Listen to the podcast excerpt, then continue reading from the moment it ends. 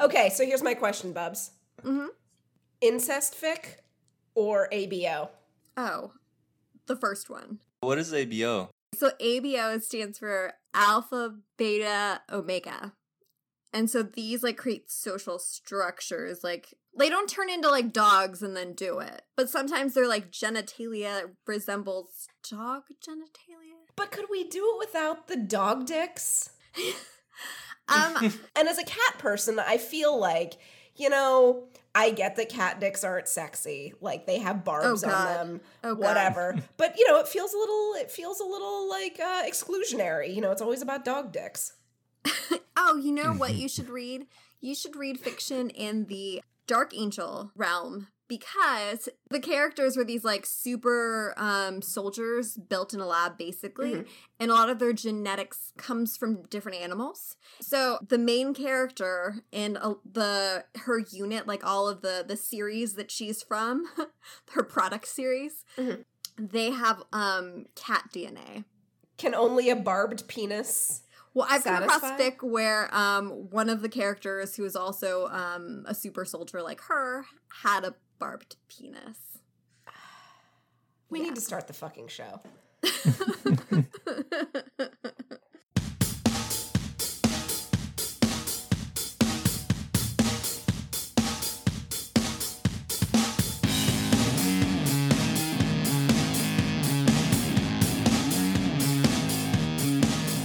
All right, uh, welcome everyone to May We Geek Again. Um, what episode are we on? Shit, 47. We're gonna get to 50 this season. Ooh. Woo! Um, we are a dumb slash smart podcast covering the hundred. Um, right now we are on season five, uh, episode number nine. Though we do cover some other shows. This week I am joined by Shahin and Bubs. Hey guys. Um, hi, hello, how are you? Good. How good. are you? Everyone's good. All right. Awesome.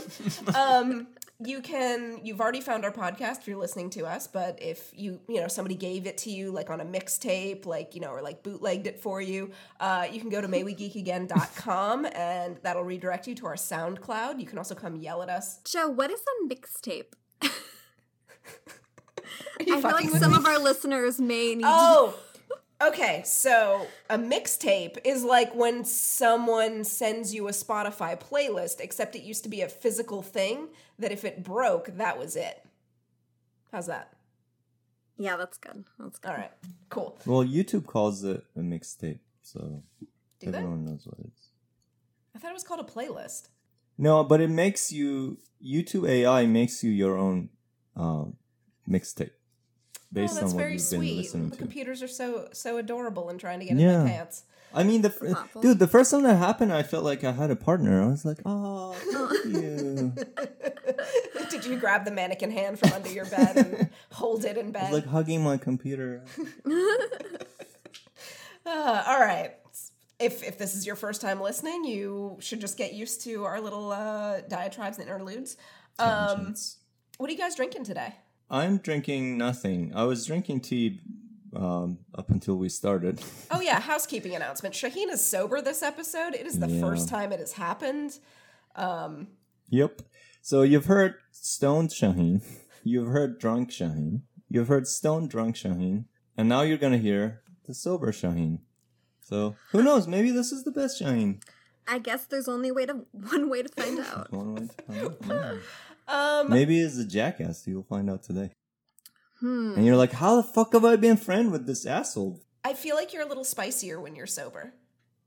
Oh yeah. Yeah, I'm kind of excited. Like I'm I'm curious. Like I'm I'm really I'm wondering where we can go with this, how we can play with this with this All right. Shahin. Bubs, what are you drinking? Um, so I bought four beers from the grocery store. Um, I had one How do earlier. you buy four beers? what? How do you buy four beers? What do you mean? They come in packs of six. No, you Did can you buy like four them out. individual ones? I just pulled them out of the packs. Are you allowed to do that? Like, yeah, like you left the six pack with two beers in it in People the do- fridge. yeah, like in a bodega and stuff. Yeah, People do that shit. that's a New York time. thing, maybe. I think I would get my ass kicked if I did that here. It's like in Father of the Bride where he um, decides it's unfair that the hot dogs to buns ratio are not even. So he starts like pulling out bun like four buns from each bag, which doesn't mean, make any sense. But like, I don't know. I feel like that's it's funny. reasonable. yeah. Yeah. So what? Um, so what beers have you had, and which one are you on now? I had one a peak organic brewing. It was only four point six percent. It was just like while I What the was fuck are you finishing even doing? my rewatch. That's just that's just you like rehydrating. it's just water. Basically. That's just water, yeah. um, so I'm I'm drinking now the Stone Delicious IPA, um, which is made in my hometown. How many percentages? It's seven point seven. Okay, Well, let's that's do better. this.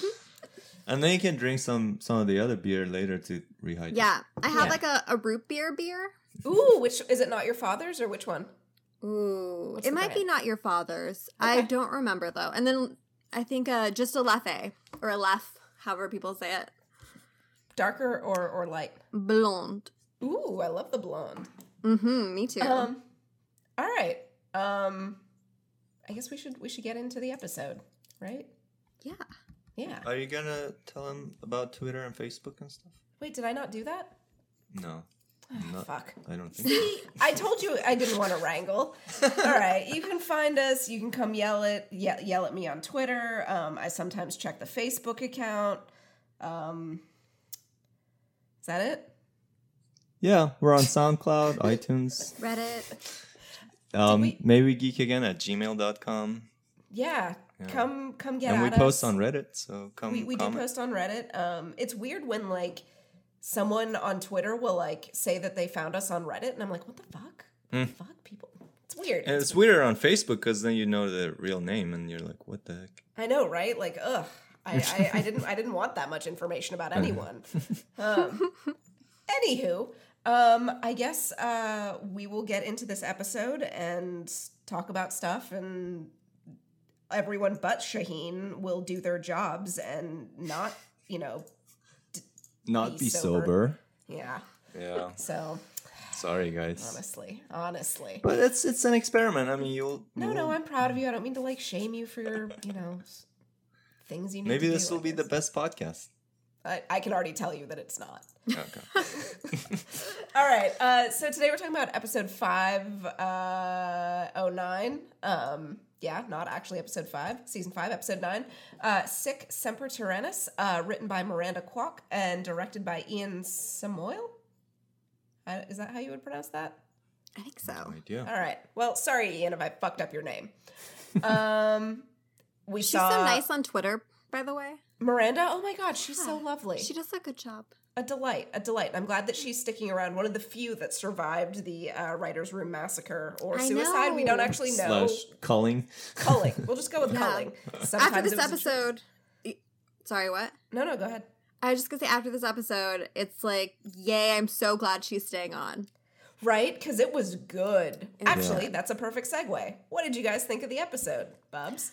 Um, I I think that like it had all of the feels. Like I was on the edge of my seat the whole time. Um, it and I wasn't felt cheesy so many feels. things. Yeah, yeah. I mean, there was like a li- tiny bits of cheesiness, but it wasn't in a way that was like offensive. It wasn't as cheesy it was as last week. digestible.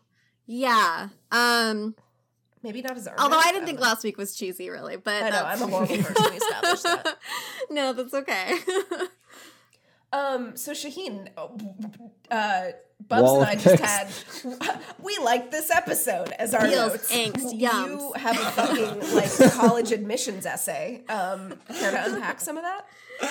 Why should you Uh, wait, go to Do you this want to spot? do your I feels literally angst said yums? was good spelled G U D, and I said maybe maybe a fave. Where's the umlaut? You know, buddy. Hey, listen. Well, you guys say that this is your favorite episode every time. It- Is it just season like every episode is like topping the previous Season five one? is that can't be problematic right. that way. Season five is just on fire. Right? Like my least favorite episode was last week, and even then I was like there were like three scenes that I had beef with.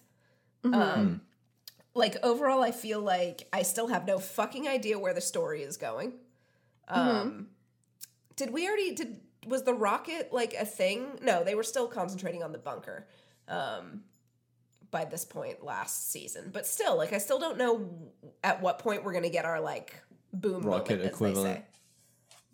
All right, is that, now I'm done. Now I'm done talking about it. Now, now explain your wall of text that you have in the notes, Shahin. So I mean, it was a crazy ass episode, and um, I love the breakneck pace and how like this is just a ton of stuff is happening throughout the episode, just nonstop.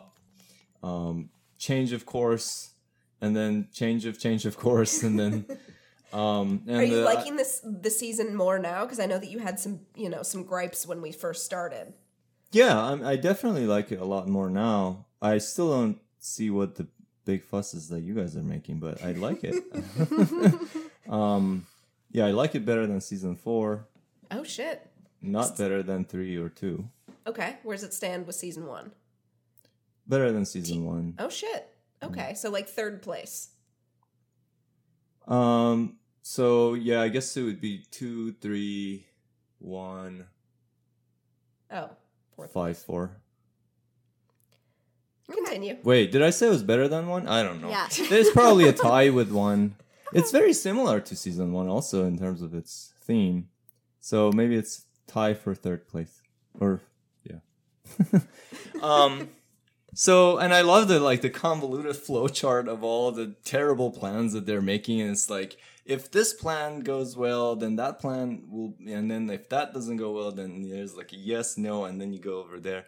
Um, it was crazy and i also like how like every actor every agent in the story has like their own set of interests and goals and sometimes it's like multiple conflicting goals and how all these divergent interests and goals interact and collide and and you know how people try to like make alliances and like and that lasts like 10 minutes and then they had like make alliance with another person for 10 minutes and um so there's definitely a lot of good payoff for everything that's been like slow burning this season. Like Clarke and Madi, this is like the first payoff we really got for Clarke and Madi's whole like Clarke now only cares about Madi thing, which wasn't really like we we were expecting this, right? That Clarke would at some point show that um That's she would her sacrifice anything and Yeah. everything for Madi. And she hasn't been doing that so far, so this was like a payoff for that and the whole Diyoza and McCreary thing. Like I feel like a, a lot of stuff is paying off. Um, that being said, um, I do take issue with the haste with which a lot of decisions were made and um, the way they were left like insufficiently justified for me. Um, and again, I have the whole, you know, I, I want things to be to fall to flow naturally and necessarily from the character and this and the situation. And a lot of times there were several instances where uh, the characters just like abruptly changed the course of action simply because someone said a few words. And Are, are you speaking about Murphy and his like going and speaking to some guy for a few words and then a fist fight starts? well, that's that's yeah, that could be. That's one of them was- anyway. I was thinking like Clarke wanted to kill Octavia and then not killing her, and then or like Madi agreeing to take the flame, or one crew turning against Indra. Like it sounded like they were gonna that Indra had them, and then they turned completely against her. All of this happened like within a few seconds, and all that caused it, like this 180 degree shift, this radical shift in each of these cases, just only happened because someone said a few words. Like Miller said, uh, we follow Octavia, and that was it. Like that's all it took for them to completely change. Um, Well, we'll- or we'll I don't that. understand the whole Clarke wanting to kill Octavia and then not killing her. I I don't know. So it's it seems kind of they the characters seemed clueless and flaky, which I understand it. Like that's probably how people would be in this situation. Like they're confused and stressed out. Um, but it wasn't really clear to me that that was what's happening. Like they maybe they could have made it clearer that these people are really confused and they're not really sure of the decisions that they're making. Uh, and they're just kind of like, well, all right, well, I don't know what to do, so let's just do this. Um, but it didn't feel that way. It felt like they they genuinely decided this is what I'm gonna do now. Whereas like five minutes ago, they were gonna do something completely different or the opposite of it. and it wasn't clear to me how. Like it was just too much was happening, and whenever there's like all so much happening, this is maybe just inevitable because I mean, there's I- not enough time to like let it brew and you know come to some sort of conclusion. Yeah, but I also think that like this show does, I mean, for better or worse, also really kind of have a good time with, you know, creating these mobs. Um, and sort of the whole thing about a mob is that, you know, it's not made up usually of um, you know, the most rational and um, you know, uh careful thinking. Um, so I think by the time you have that sort of like mob mentality, like, you know, it's it's a bit of a shit show and uh, you know a, a somewhat of a lost cause at that point but no like I, I i i totally hear your points and i think we can like definitely dive into them um you know at points while we Yeah, talk about it in the for sure. episode yeah, Um, this show loves mobs. it really does and yet it cannot write them very well or like like or write a party very well like as soon as you get too many characters the show just kind of falls apart Uh, I, I mean, like this- this... one. I like this mob. Wait which one the the one crew or the Eligius mob Oh, oh, oh Allegia's mob. okay um This kind of goes uh, ties to my social contract theory stuff. So yeah so let's uh, get into the episode a bit more um, i guess we should probably start with one crew unless you guys have strong feelings and want to hit Eligius first Um, I'm um, okay with. I'm. I mean, if we if we're um if we can do either, then why don't we do Eligius? Because I just gave you a segue. all Oh, okay. swinging swinging and, and going. Um all right so let's start with the Eligius storyline. Um you know sometimes we cover things chronologically in episodes but since these um you know two uh, these this episode had two very distinct you know storylines that never even really met until the end of the episode and that was pretty much just for Kane to be like he actually picked a fight with the wrong side. Like that was that was pretty much the only the only sort of hint of of the one crew side of things um, let's talk about about shit with Eligius. Um, let's see, where, where did we where did we go with all of this? Sorry, I'm doing a bad job. Um, so both of you guys have a note about Vinson. Um, but for Bubs, he is the best pet ever, and Shahin, you take you take issue with him being the apprentice. Um. Yeah. I mean, like, like why why does it have to be Vinson? like, like, um. Of all the, they're they have no shortage of prisoners. Like, why does Abby's apprentice have Because to he be is like a an impulsive charismatic murderer? creeper. Like, what? He's a charismatic creeper. Yeah. Yeah. Like, do you not want to watch a charismatic creeper? like, would you want to watch like who's like fucking like Like the guy that's um his lungs filled with water. Like Yeah. he's a he's a loyal there's a reason why his lungs filled with water. standard. It's boring. I have no Yeah. idea. But I you're love- giving me a like a Mhm. you're giving me a, this an answer outside of the story. So, like, I want an answer within the story. You and your fucking stuff that you want. I would like a royalty check for the lion's paw line. That's what you do to my well actuallys every time. You're like, well, side? they did it for dramatic effect. I'm like, I know it's bullshit though. I know they did it for dramatic effect. It's bullshit though. So But no, Um, like I think everyone's kind of like conflicted by the fact that they they like him. Um the way that like even at all. Well, but no, think about like Shaw's like, well, he um he murdered a bunch of people, but otherwise he's a really nice guy.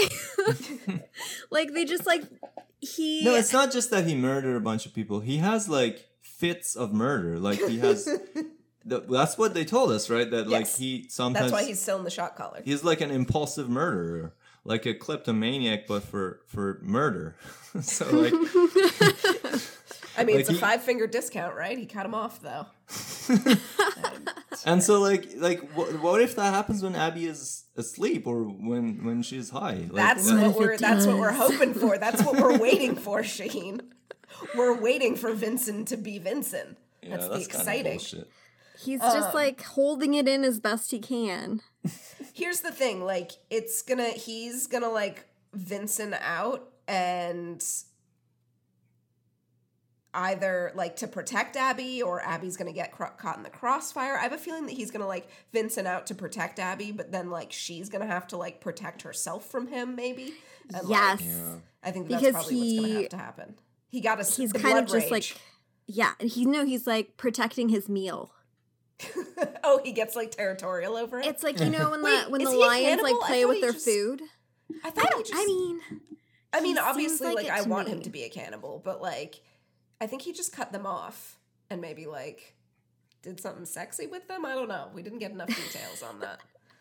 That sorry that that- um, meaningful look he gave to Abby and like shaking his head, that kind of felt like he's saying, "Don't do anything. I got it. I, I'm gonna do something." That's kind of what I got from his look. It was like, Wait, wait, when? wait it out. Oh, at I'm- the end of I'm the do- episode? I have a plan. Yeah, yeah, at the very end.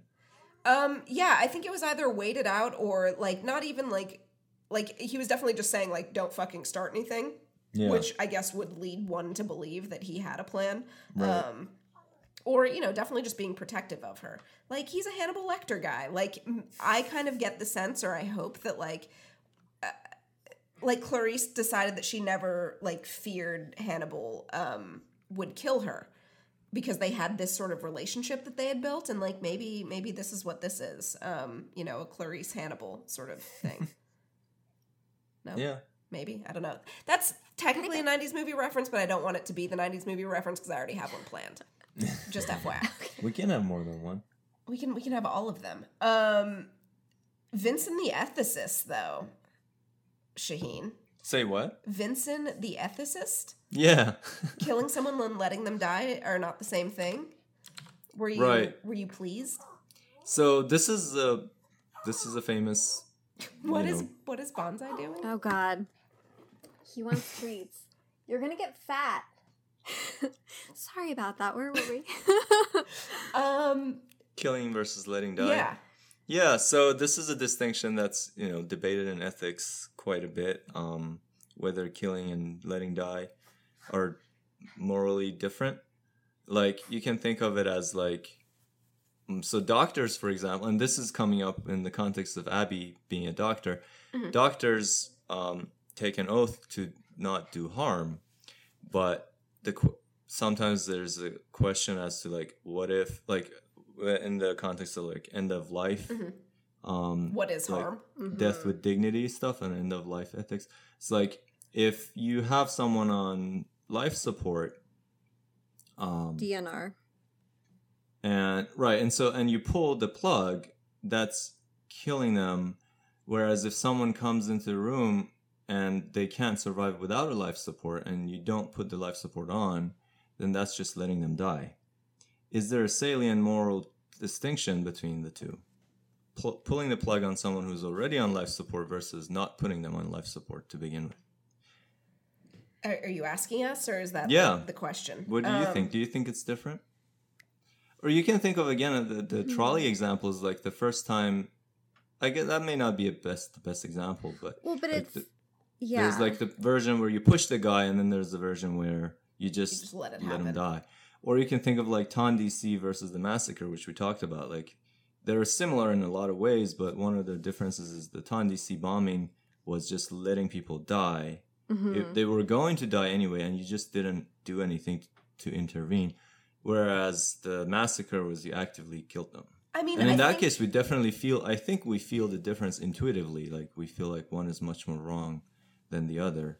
Mhm. i don't know. Do, or do you? Do you feel that way or do you feel like they're the same? I would I like sort of the the way that I see it is that the act of killing someone um you're saying like from A to B this is what's happening. Um like two points that are going to meet me and you and like death is the connection right if I walk away to let you die like or you know I just stand there or something like that like there is a chance maybe of a quote unquote like act of god that something might happen like you get healed you you know die slowly i don't fucking know like um and so one of them is like an immediate thing of i have killed you. I have you know i'm i'm killing you until you're dead. Um or you know letting so it's the uncertainty in it? Maybe. Okay. Like because you're pretty sure like 99.9% you're gonna die um if I walk away, like I'm pretty 99% sure that you're going to die, but you, you- for whatever reason you still might not, but it like if my goal is to kill you until you're dead, then like you know. So if you were 100% sure that I'm going to die, would that be tantamount to killing me? Letting me die? I think that there's also kind of an issue with um, letting someone die in some ways could even be seen as worse um, if it's painful. hmm Um, you know, which then gets into sort of the assisted suicide sort of issue of it versus DNR. But like that's you know that's a whole other discussion. I mean, this is also important in like discussions about um, charity or like you know global poverty and things like that. Um, you know, we feel like well, some people are living in shitty situations and they're dying, and we're not doing anything to kill them, but we're also not doing anything to save them. But we don't feel like we're killing them. So should we ally the world? Is what you're asking. Shahin is always advocating for allying the world, I honestly have no idea how we got to Ali but you're What did I glad we're here. saying like we're leaving, we're letting people just suffer, Uh huh. Um, instead of just ending it for them. Is what I, I I said we're letting them suffer, but we let's say we didn't cause the suffering. Yeah, but then you Um, get into the whole thing of how much empathy can I have in terms of like my ever widening circle, and I think that that's probably why we say, oh, it's a bad thing, but like nobody actually really does anything t- about it. Yeah. also proximity. We're far away. We don't Yeah. really have to. Look at you it. know, yeah. Yeah. So there are other factors, but one of them is also the, the distinction again between killing and letting die. So it What do you seems. think? So yeah, what do you think, Bubs? I I was thinking about it while you guys were talking. It's just it is a very complicated thing. Um I I think of it like if it's like a math problem, like A plus B equals this. Um, if you take yourself out of the, the equation and it still happens, um, does that mean that you're you're like a null value? um, or is it that uh, you had enough control? It's like it's very complicated. I feel like I'm still like trying to like think my head through it. Yeah, I mean, it is very complicated. I mean, one way to think about it is you might think, well, you are morally responsible um, for someone's death if you caused their death. And no matter how you caused their death, you are morally reprehensible for for that. Yeah, because if Um, you rewrite and- the equation and like you um the person is alive, right? Mhm, And that's because you added yourself to the equation. mhm. Then if you take yourself away out of the equation, does that mean that now you are like it's causing it. Yeah. Exactly. There's, so it's causation by absence, right? And we do use causal language in this way. So like we talk about like why did the uh, why did the books um, fall? Well, because the bookend was gone, right? There was Mhm. no bookend, so that's why the books fell. Um, so the the removing the bookend causes the books to fall. Um, But the right. books are what have the potential energy. So it's Right. like yeah. So I it's the it's is so it's the absence of the bookend that's the cause of the thing. So we do sometimes think that um, lack of something can also be a cause. So cause doesn't always have to be a positive contribution. It can also be lack of contribution is also caused. Uh, Is also called causation. Um, so if you think of it that way, then you. So the question is like, if I don't put someone on life support, did I cause their death? Um, versus pulling the life support, uh, pulling the plug on the life support. Mm-hmm. Well, I think like in that case, in in the ter- in the case of terminal illness, um, to me it's like a lot more clear cut, um, because it's there's clear suffering. that this person is like not going to get better, um, and so in I think like there's a humane thing to do, and the person um, at the center of it should have all the control in what that decision should be. Mm-hmm. Well, let's say they want to live. Then yeah, Then by not putting the life support on them, did I cause their death? Um, I would say if if they were in the mind to make that decision, then it was. I wouldn't say you. I wouldn't say you caused that death. Well, it's hard because you could say that like they were gonna die anyways. Um, so like I guess you can evaluate how much time you stole from them. Um, but like everyone's gonna die anyways. Um, Well, maybe So- they could have. Yeah. Okay. so, so then like but but then it becomes it, it's still like a it's still immoral um but maybe it's not so much having to do with the death but having um to do with like taking the decision away from them which is the same thing as like not letting somebody die who is uh-huh. you know suffering and, and ready to go is how i feel I about see. it i guess Um, how did you feel when um, either of you guys? How did you feel when um, what's her name? What's his name? Walter White let um Jesse's girlfriend die. i didn't Do you see remember that. that scene? I mean, I remember it. Um, What can you um lay it out for me? Because I didn't so see. she was that yeah. far. So She was and it's, it's, ODing. it's good because it's related to what you said because it's no there's no choice involved. So she was on heroin Mhm. and passed out, and then she uh, threw up, um, and she wasn't on her uh, side. Um, she was on her back, so she threw up and she was um, like suffocating. And uh, and he had a chance to save her, and he he even got up and and moved towards her to save her, and then he stopped, and he was like, "Never mind," And so and the she died. is the background of this that like I guess it, it depends like why. It- this is like tricky one. Um, I'm assuming he did it for Jesse yes. because she In his was a bad influence. Yeah, he thought he was doing a good thing for Jesse, Yeah. which you know is bullshit. But eh. well, because he he didn't really care about this girl. I'm assuming. Um, so Right. her he didn't value her life equally as his life. Um, which like I well, that understand. would already be wrong. Well, yes, but but like think about like if it if it was like your brother and and this is like someone who is influencing them and who um every time like your brother is trying to turn the corner and like make better decisions um this other person drags them down again um Perhaps honestly, Diyoza and Kane and Abby. You know, just to just to borrow. what if we take these all these other variables out of it? So let's just say you're walking on the street and you see a heroin addict choking on their vomit.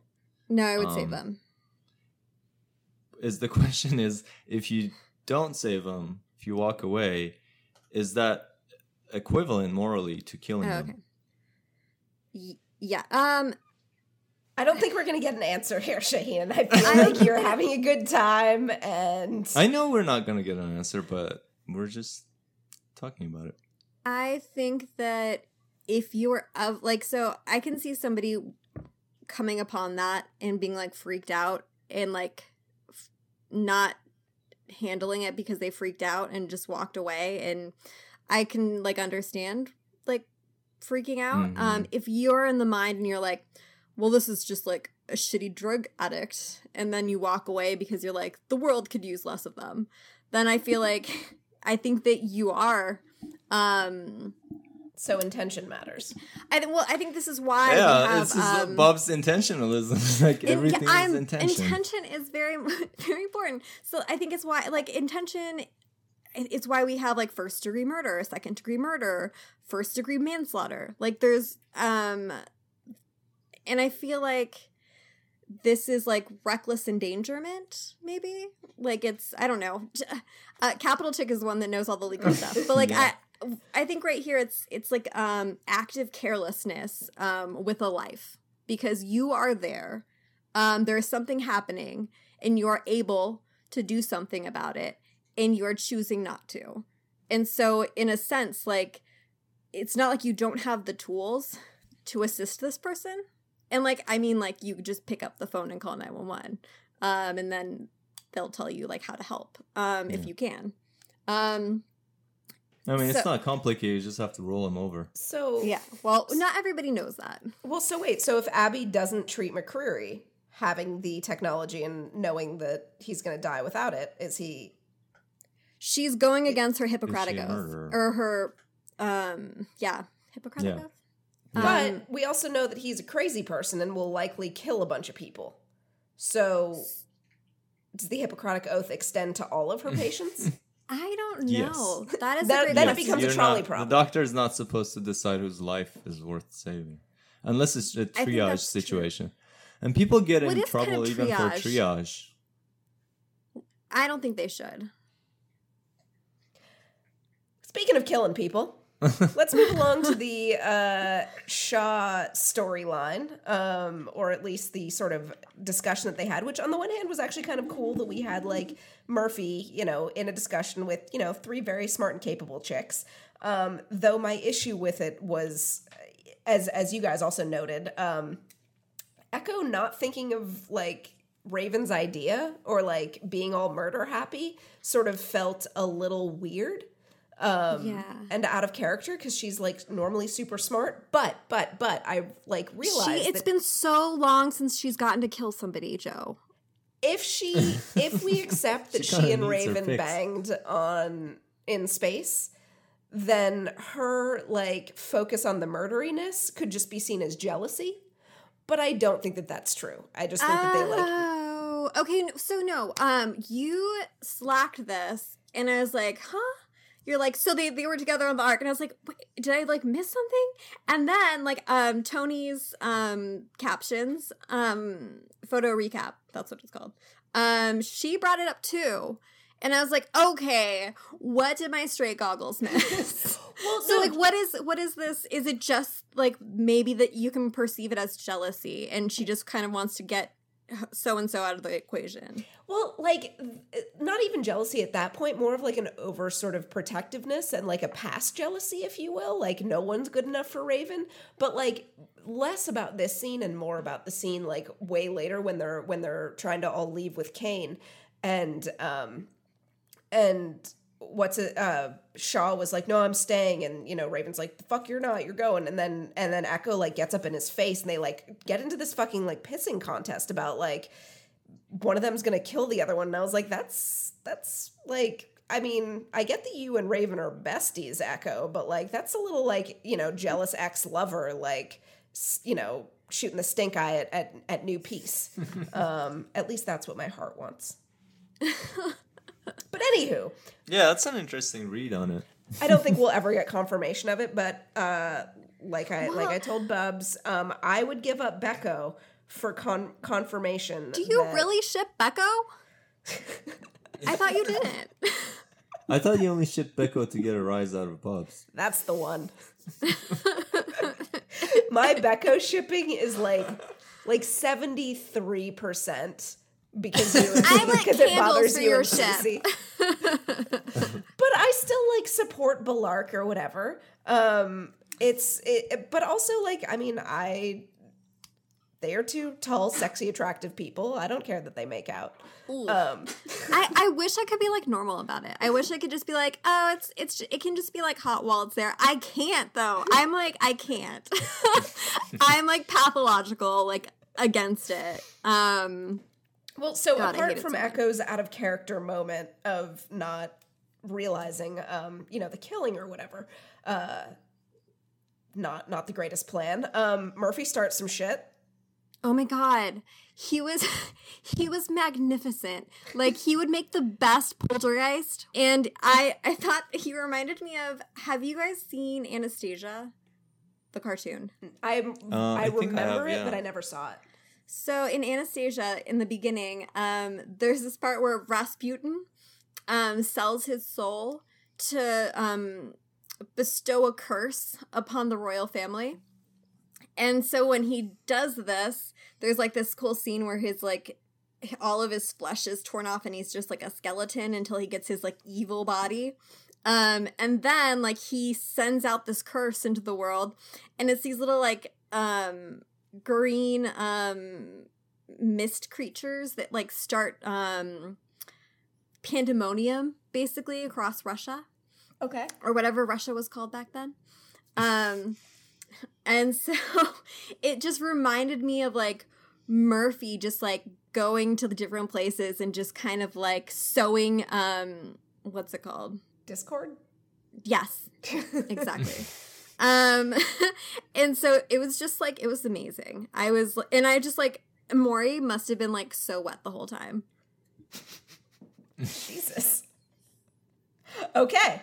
Did And you have so, any any any thoughts on on Murphy's sort of return to form, Shahin?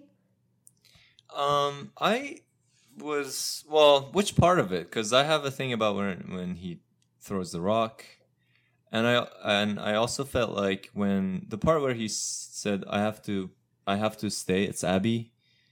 I Oh, I don't. I have. too, yeah. hmm I have no idea why he did that. It seems way out of character. Yes. Yes. Well, we'll, Um, we'll, we'll we'll get to we'll get to Murphy staying. Like we'll we'll hit Okay. that a little bit. So Okay. you're talking about him, um, like s- stirring up the fights. Yeah, beginning to stir up the fights, and then um, you know we have him talking with McCreary, um, which you you have a note on on your line um, that it could be a little bit different. Yeah, because like McCreary is like, if you're telling the truth, then you should run. You should get your friends and run. And then it's like, if you're lying, and I thought it's gonna say, well, then you should also run, which would have been more fun than what It he was a re- it, it was the one sort of awkward line because then he was like, "Then it's your blood that's gonna spill," and you're like, yeah. "Okay." Then it's your blood that's shit. Some, yeah, I was just Well- kind of like, eh. My issue with that was like, why would he ever tell McCreary that he can remove the collars? Like, that's so stupid. Because Yeah. like he could have easily betrayed him. Like there has there had to have been some kind of leverage. Like they're so similar, and it made me even think about like their haircuts are like almost the same. like they have the same look.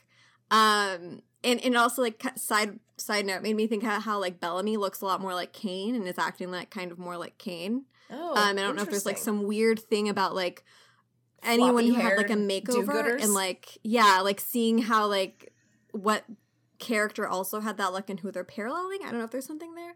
Um, but still like yeah, I didn't I I didn't I was like shocked to find out that he told him about the colors. I mean, they don't say it, but I'm assuming since McCreary says get your friends and go. Well, Well, he, I, yeah, I think didn't Mur- Murphy even mention it explicitly? He said, "We'll take off the collars and we'll run." That was the deal, or something. But anyway, yeah, I think he did tell McCreary, and I think that it makes sense because that's the only way that their original deal makes any sense. Because Murphy said, "Hey, take us, pretend like we're prisoners, take us to the to the camp." And if they had if they had no way to escape, that would have been a stupid. Like, why would Murphy want to do that? Well, so, but it was more that he was trading um not killing McCreary for McCreary helping them get Raven. I know, but how are they going to get Raven if they can't Well, take off the collars? Has like access to things, he can technically like get the collars off and things like that. So, but then the deal would have to be you get us in ca- into the camp, and then you have to also help us get out. Yeah. But that wasn't the deal. The deal was just get us to the camp. we'll and figure out the rest. You go your way, and so then McCreary would be like, "What the fuck? Why the fuck would you well, want to be McCreary was prisoners?" supposed to think and that they then were stupid. That's what like that's what made sense to me. Mm-hmm. uh, un- unrelated to McCreary thinking they're stupid. Um, the the part where he where they mentioned that he was the alpha dog, right? Mm-hmm. Was was that like? Did anyone else get like an ABO like vibe like call out on on that? No. Was There's it gotta now that you some mention fic on so? that. Just me then, How many do you read? huh? How, how, how many ABO fics do you read? Like none. I nope Seems the like fuck out every well single versed. fucking time when I don't read the tags. Then you read and you're like, oh, nodding. you Deuces. don't you don't like reading about um Clexa pups? Uh, no, just pups in general, mating. Supercorp pups? when you say it like that, it actually sounds really cute. Um, but yeah, um, neat. cool. So I'm glad that I was the only one. Um, I want to talk about one more thing, uh, and then we will get into your social contract theory, Shahin, because I feel like that's Okay. kind of where our big discussion is. Uh, apart from you know, is letting someone die killing them. Um, you have a note that says Shaven uh, feels a little forced, and Yeah. I don't disagree. Like they're selling it real hard, Mhm. and there was It's that It's not moment. a slow burn. It is not a slow burn, I mean, and like the weirdest thing about it is that uh, they kind of they had. It seems like they had no time for them to just have like a nice flirty conversation. So every time they're they're flirting, is it's mixed with threats of death. well, Shaw asked for a normal conversation, and she was like, "Not today." Right, but then they they like it's it's so schizophrenic because they're like sleep. Uh, they're like she's like I'm gonna kill you, and then they they smile and it's like. Will they? Won't they? I'm like, what the heck is going? Like, they have to separate those times. Like, there has to be some times when it's just soft and nice and and sexy, and then times when she's like, get the fuck out of Maybe here. Maybe that's their thing, you. though, Shahin. it's like it's like they just didn't have time. They wanted all this to happen right away, and so like, it's it feels a little forced. Honestly, the weirdest thing for me was after they were done with their conversation. Um, they like the camera stayed on them, like they were both in both in frame, like looking at each other for like two or three seconds of complete silence. It felt like a soap opera, where like you know before the commercial break or whatever, they like leave the camera on them for like half a minute while they just stare at each other.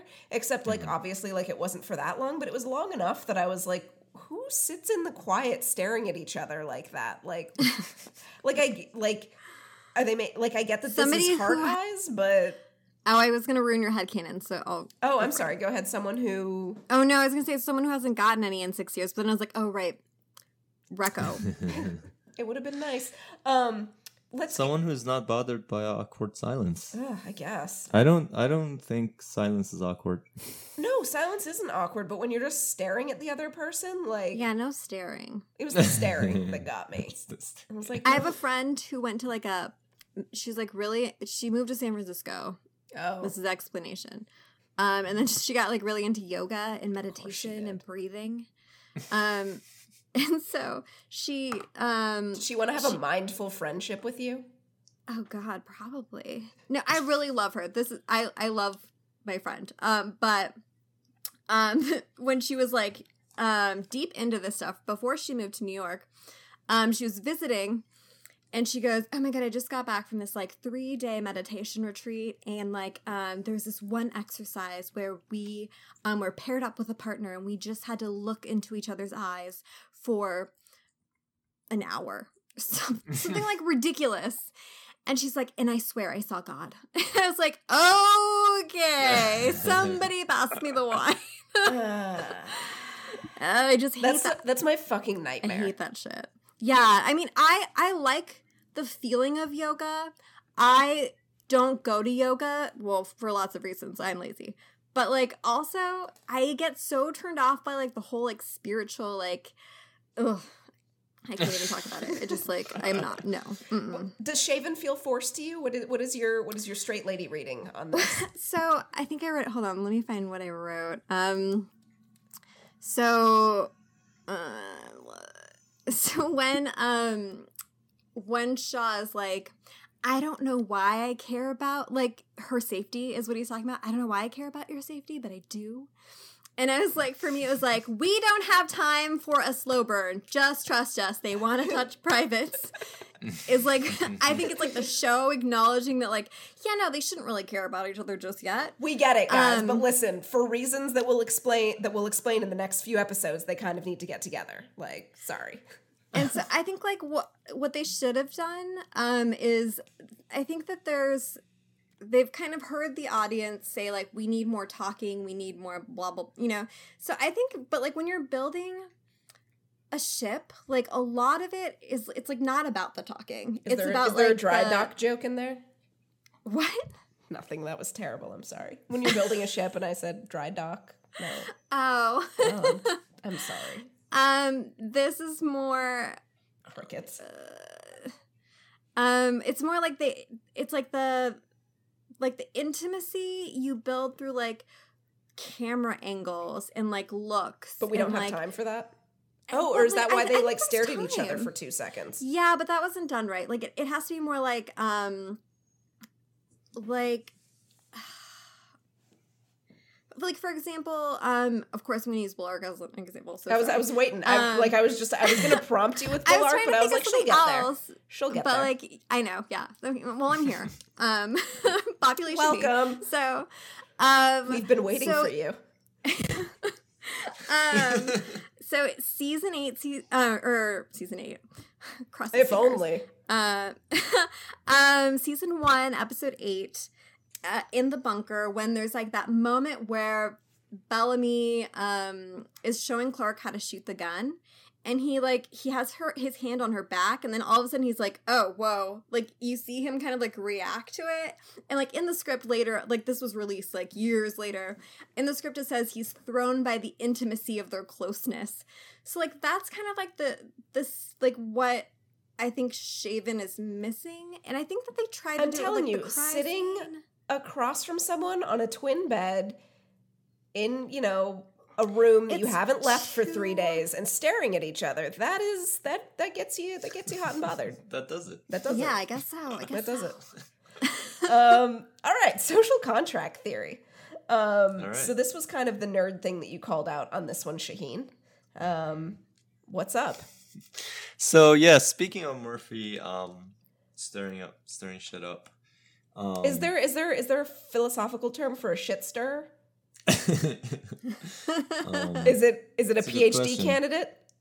Have you seen all those like all the? that was things hilarious. That was such good material, and one person and one of our listeners is gonna laugh about it. That should be the cold open. Uh, but then they'll get to this part of the episode and be like, Shh, "Rip off." Have you seen all uh, all those like different interpretations of what PhD means? Um, I saw it on on Brooklyn Nine Nine. What are you talking about? No, no. There's like this meme of like um, Is it PhD. a PhD student meme? It's like patiently hoping for a degree. Protein has degraded. I don't know. Paid half what I deserve. Okay. Permanent permanent head damage. Um, that kind of thing. Um, if you want to collect, uh, you know, some of your favorite le memes, um, I'll be sure to post them as you know multimedia supplements to the podcast this week. Yeah, maybe post the PhD meme. Social contract. I'm- yes, I'm moving us so, along. Yeah. So speaking of Murphy stirring shit up, um, so the I I feel like the scene where he uh, throws the rock and the whole thing like explodes. Um, it's so symbolic. It's like um, they were one rock throw away from killing each other, and um, and this is a very common thing on this show. Like it's always kind of in the background. It's like the most recent example of a very deep seated assumption on this show. And that assumption is that in the absence of a power structure, in the absence of some sort of government or something, um, that crowds and mobs are always like a powdered keg ready to explode and, you know, ready to get on each other's thro- throats. And this is what um, in philosophy they call social contract theory, uh, where you know this is goes back to a fundamental assumption in social contract theory, which the British philosopher Thomas Hobbes um, famously said that in the state of nature, which is like a stateless situation, basically, where there's no state, there's no government, it's the state of nature. Um, he said that life is solitary, poor, nasty, brutish, and short. Um, you might have heard this phrase. Yes, Um, so this possibly from- on this podcast many times. Oh yeah, I think I've talked about this once. To to be fair, um, so yeah, this comes from Hobbes, and his idea was that basically um, society should be understood as a sort of social contract in which you give up your right to aggression in exchange for all the good stuff that we get when there's peace. Safety. Um, right. Well, all the good stuff that we get also from safe from the existence of safety. You know, the, Free the trips to the flourishing. that- salad bar. yeah, Cul-de-sacs. and so then Are we the- just naming the- white people shit now?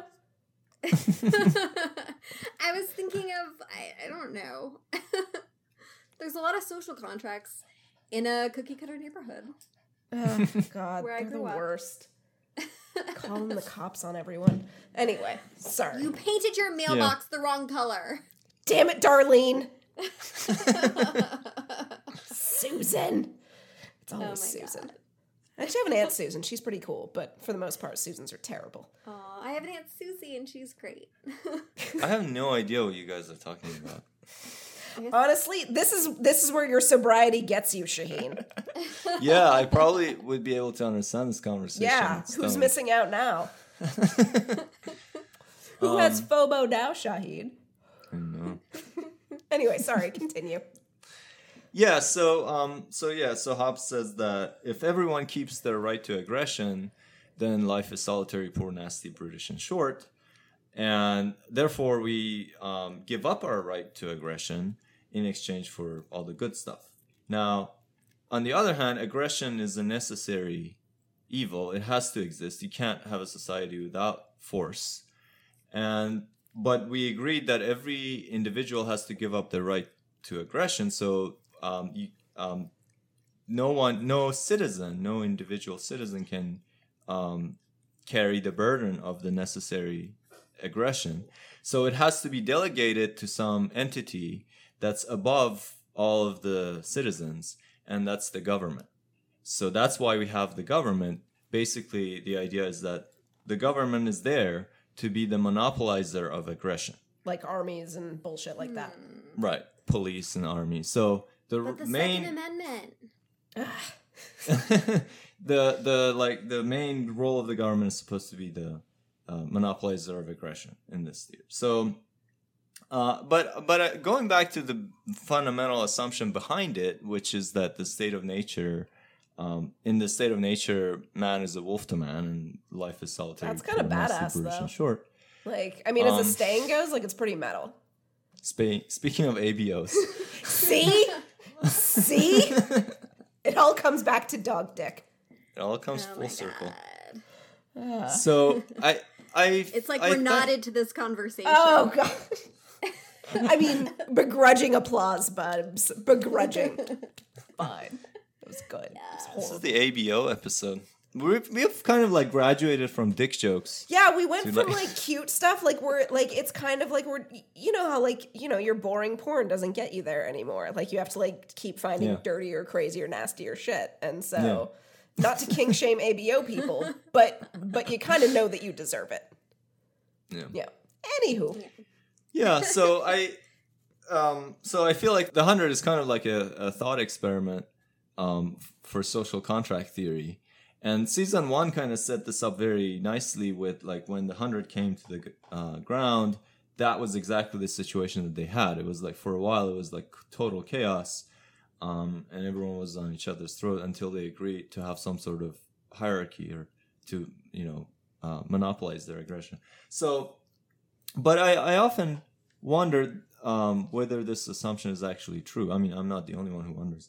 It's a very interesting question because there is an empirical assumption here, which is basically that man is wolf to man. That's an empirical claim that we're saying that if people were left to their own devices, they would just be on each other's throat all the time hmm, because it's And- mating season.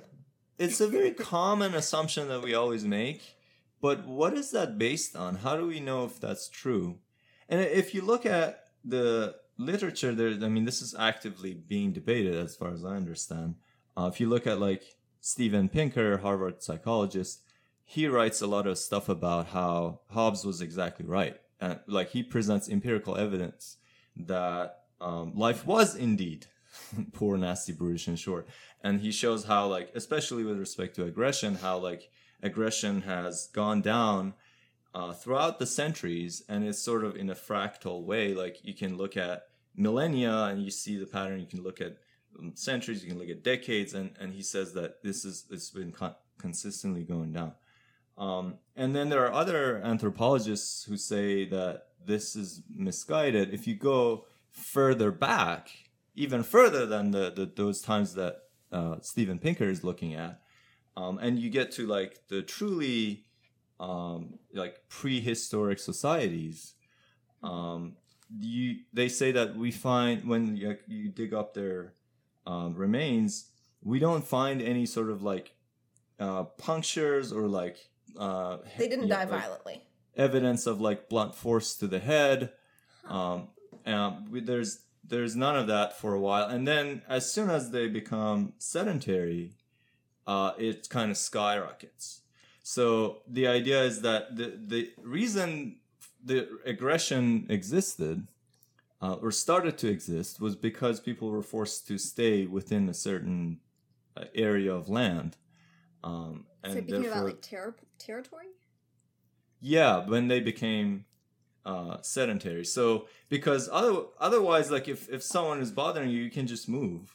But once you have a house, you're like, fuck, I gotta pack all my shit. And get me a newspaper for the dishes. Well, you're not allowed to. Like if you think of like, you're not allowed to leave your your land, right? That's that's some when they establish borders, you have to be there. And so if if like and, and this applies to uh, aggression, but also to other things like why is it why is there like if there was no borders, well everyone everyone who couldn't find food would just go somewhere where there's food. But because there are borders, if your country is in a drought, then you have to stay there, and so then you starve. I mean, this So kind you're- of. Um, Sorry, go ahead.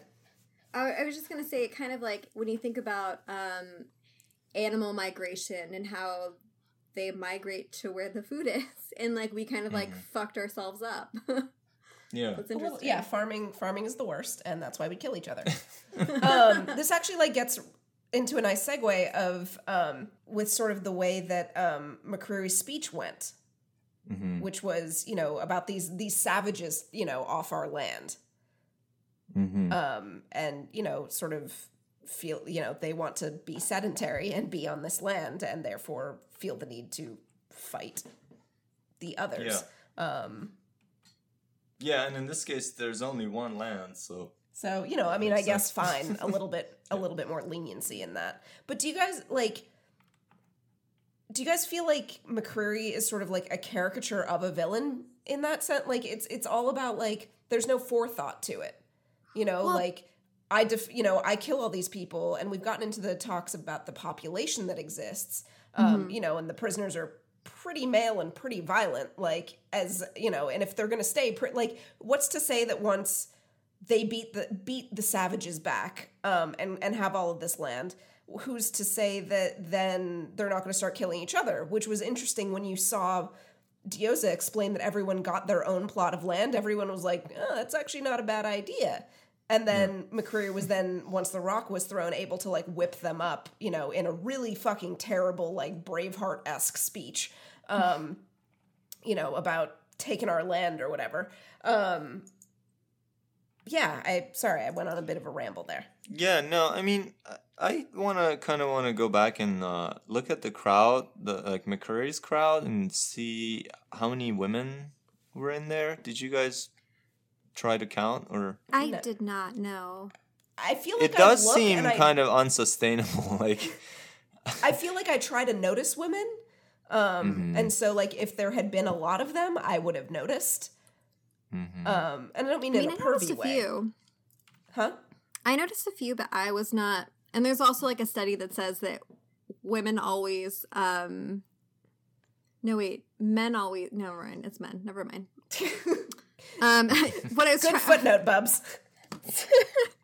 Um, what I was trying to say is like the whole thing where um you have people estimate how many men and women are in the room, like say like at a conference meeting, um, and or at a conference table meeting, and how mm, when it's like there's like a threshold, if there's like thirty percent women, then men think it's even versus women are Oh, I, I like, read that. Yeah, something like that. I don't think I'm getting all the details. I details. think it was right, on so Reddit Someone like recently. should Google only it. men think that. Um, both of both um overestimate how many women are, but men are worse at it. Hmm. So women also overestimate how many women there are. I believe so, but I think they're closer. I mean, I can Google That's it now if we want to know. Um, but like McCreary's like kill them all. Um, you know there are three hundred of us, whatever, mostly dudes. Like it's no, there's no way that it's half. I'll say that. Like there's no way that we've seen fifty percent prisoner women. Um, Yeah, I feel like that. That sounds right. like you know, and so uh, and. Uh, with there being less than 50% then things get extra competitive and extra violent but besides that issue um like it just seems like this really like for how thought out and and meticulous Diyoza is and like how we've seen he McCreary just sort of main like maintains his sort of like fuck everything, kill it, whatever. You know, like he's this sort of like he's not as um nuanced as our other villains have been. Yeah, I mean, I feel like Octavia is being the same way. like, you have a very small population. You you have to be Octavia's not being the smartest. You have to be more careful about killing people. Like, yeah, I it's it's not a very well thought out plan at all. Um, yeah. Well, I mean, what how do you feel like any of this Hobbesian stuff relates to to this specific sort of like future society that that they're going to build? Like, do you think giving people their own little plot of land is going to solve or increase the aggression? Or do you not subscribe to this philosophy at all? Well, I feel like um, I mean Hobbes would say that it wouldn't do anything to reduce aggression until you have a government. So McCreary Um, doesn't seem like a great um visionary in in bureaucracy. Yeah. um, and like we've as we have seen on the show, um, it's always that way. Like they keep fighting until someone comes to power, um, and like until there's like hierarchy. And so I feel like this show is just taken the assumption on, um, like Hobbes' assumption.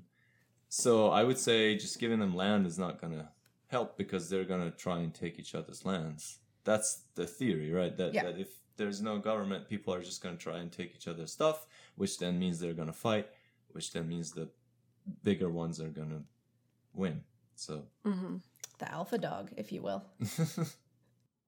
but yeah, but I I personally I'm I don't I I used to believe this that yeah that the state of nature is nasty, brutish, and short or whatever, but I I don't know anymore. I'm not Are sure. you- are you- did you maybe just chill out a little and you're like, yeah, man. well, because I'm also kind of like a Taoist. I feel like if you just go with the flow, you don't want to be a jerk to anyone. Like people are jerk to each other because of morality, because of moral systems, because of ethics. Like ethics is what makes people be assholes. If you don't follow any rules, Was my cat ethical? um, Dude's a fucking like, dick. like if you look at why do people kill each other it's always because some bullshit religion or, or some ethical system told them to do it because they had some principle and they they they didn't they weren't willing to make exceptions whereas if you just go with how you feel people i feel like don't naturally most people naturally don't want to be jerks to other people they want to get along um so I feel like if you leave people to their own devices, maybe they'll most of them. There will be some people who just want to dominate and whatever, but most people would probably want to get along. I don't know. One thing though that I, that makes me think that Hobbes is probably right is when you look at the animal kingdom. I mean, it's just nasty. Like there's Yeah, but they don't have thumbs for the most part. opposable thumbs. Yeah, like I'd be mad too if I couldn't like open shit. You'd be slapping everyone in the face. I know. I'd be like, I just want to open this jar. Instead, I've just thrown it at you because that's all I Yeah. can do. um, I mean, I think though that that gets a little bit complicated with with animals because there are a lot of animals that um, you know are solitary, and so their only other interaction is either like to- hamsters. like hamster, hamsters are garbage. Um, sorry, I know. My hamster Caroline is sneering at you from her little grave. Yeah, after she was buried in a shoebox after having her as a pet for two years. Because hamsters are garbage pets. No, she was so good. Okay, but but is she buried in a shoebox? Mm-mm. No. Did you ha- cremate her? No. Um, what happened was I got her when I was in grad school. And then um, at the end of grad school, Oh, is this I a got terrible a job. story? It's, I mean, it's sad, but it's not like she didn't get like smushed. Okay, It's- okay, continue. I just didn't want Um, like a smooshing story. Um, no, I have lots of cute stories about Caroline. None of them involve smooshing. Um, so when I got my job, I was got it in New York City, and so there was no way I was going to be able to bring my hamster all the way to New York City and find an apartment. I just like it felt like insurmountable. Um, because I think I asked a few people on Craigslist. I was like, I have a ham, and they're like, no pets. this is before bonds. I got bonsai back from my ex roommate in San Francisco. Um, and so eventually I um I found out on my little like paperwork from Petco that you can like take the animal back and they'll take it no questions. Um, and so I And ended up feed it to the that. pythons. Oh God, don't say that. um, but no, the lady was like really mad at me for bringing it back. Like she she totally was judging me for like abandoning my pet. And like, but then like I, I was like, and here's her ball, her like you know her little Yeah. hamster ball, and her yogurt pieces, and her this treat, and her this treat, and she likes this this act this specific. And you need to so sing to she her can stay in when the- you yeah, wake and, up. and like by the end, I was like, cry- and she's like, "Do you need a minute to?" s-" And then she was really nice to me because she realized that like I took like really. I, it's not like she was like left alone in the corner of the room or brought It's not her like back you because- realized that she was a garbage pet. You thought that she was a really great pet. she was so she would figure out how to get out of her cage and we'd play like hide and go seek and like one time a dog almost ate her but then somebody found her and then like she came back and then um there's like a lot of adventures that caroline and i had so fuck you no, that's fair. I deserve that.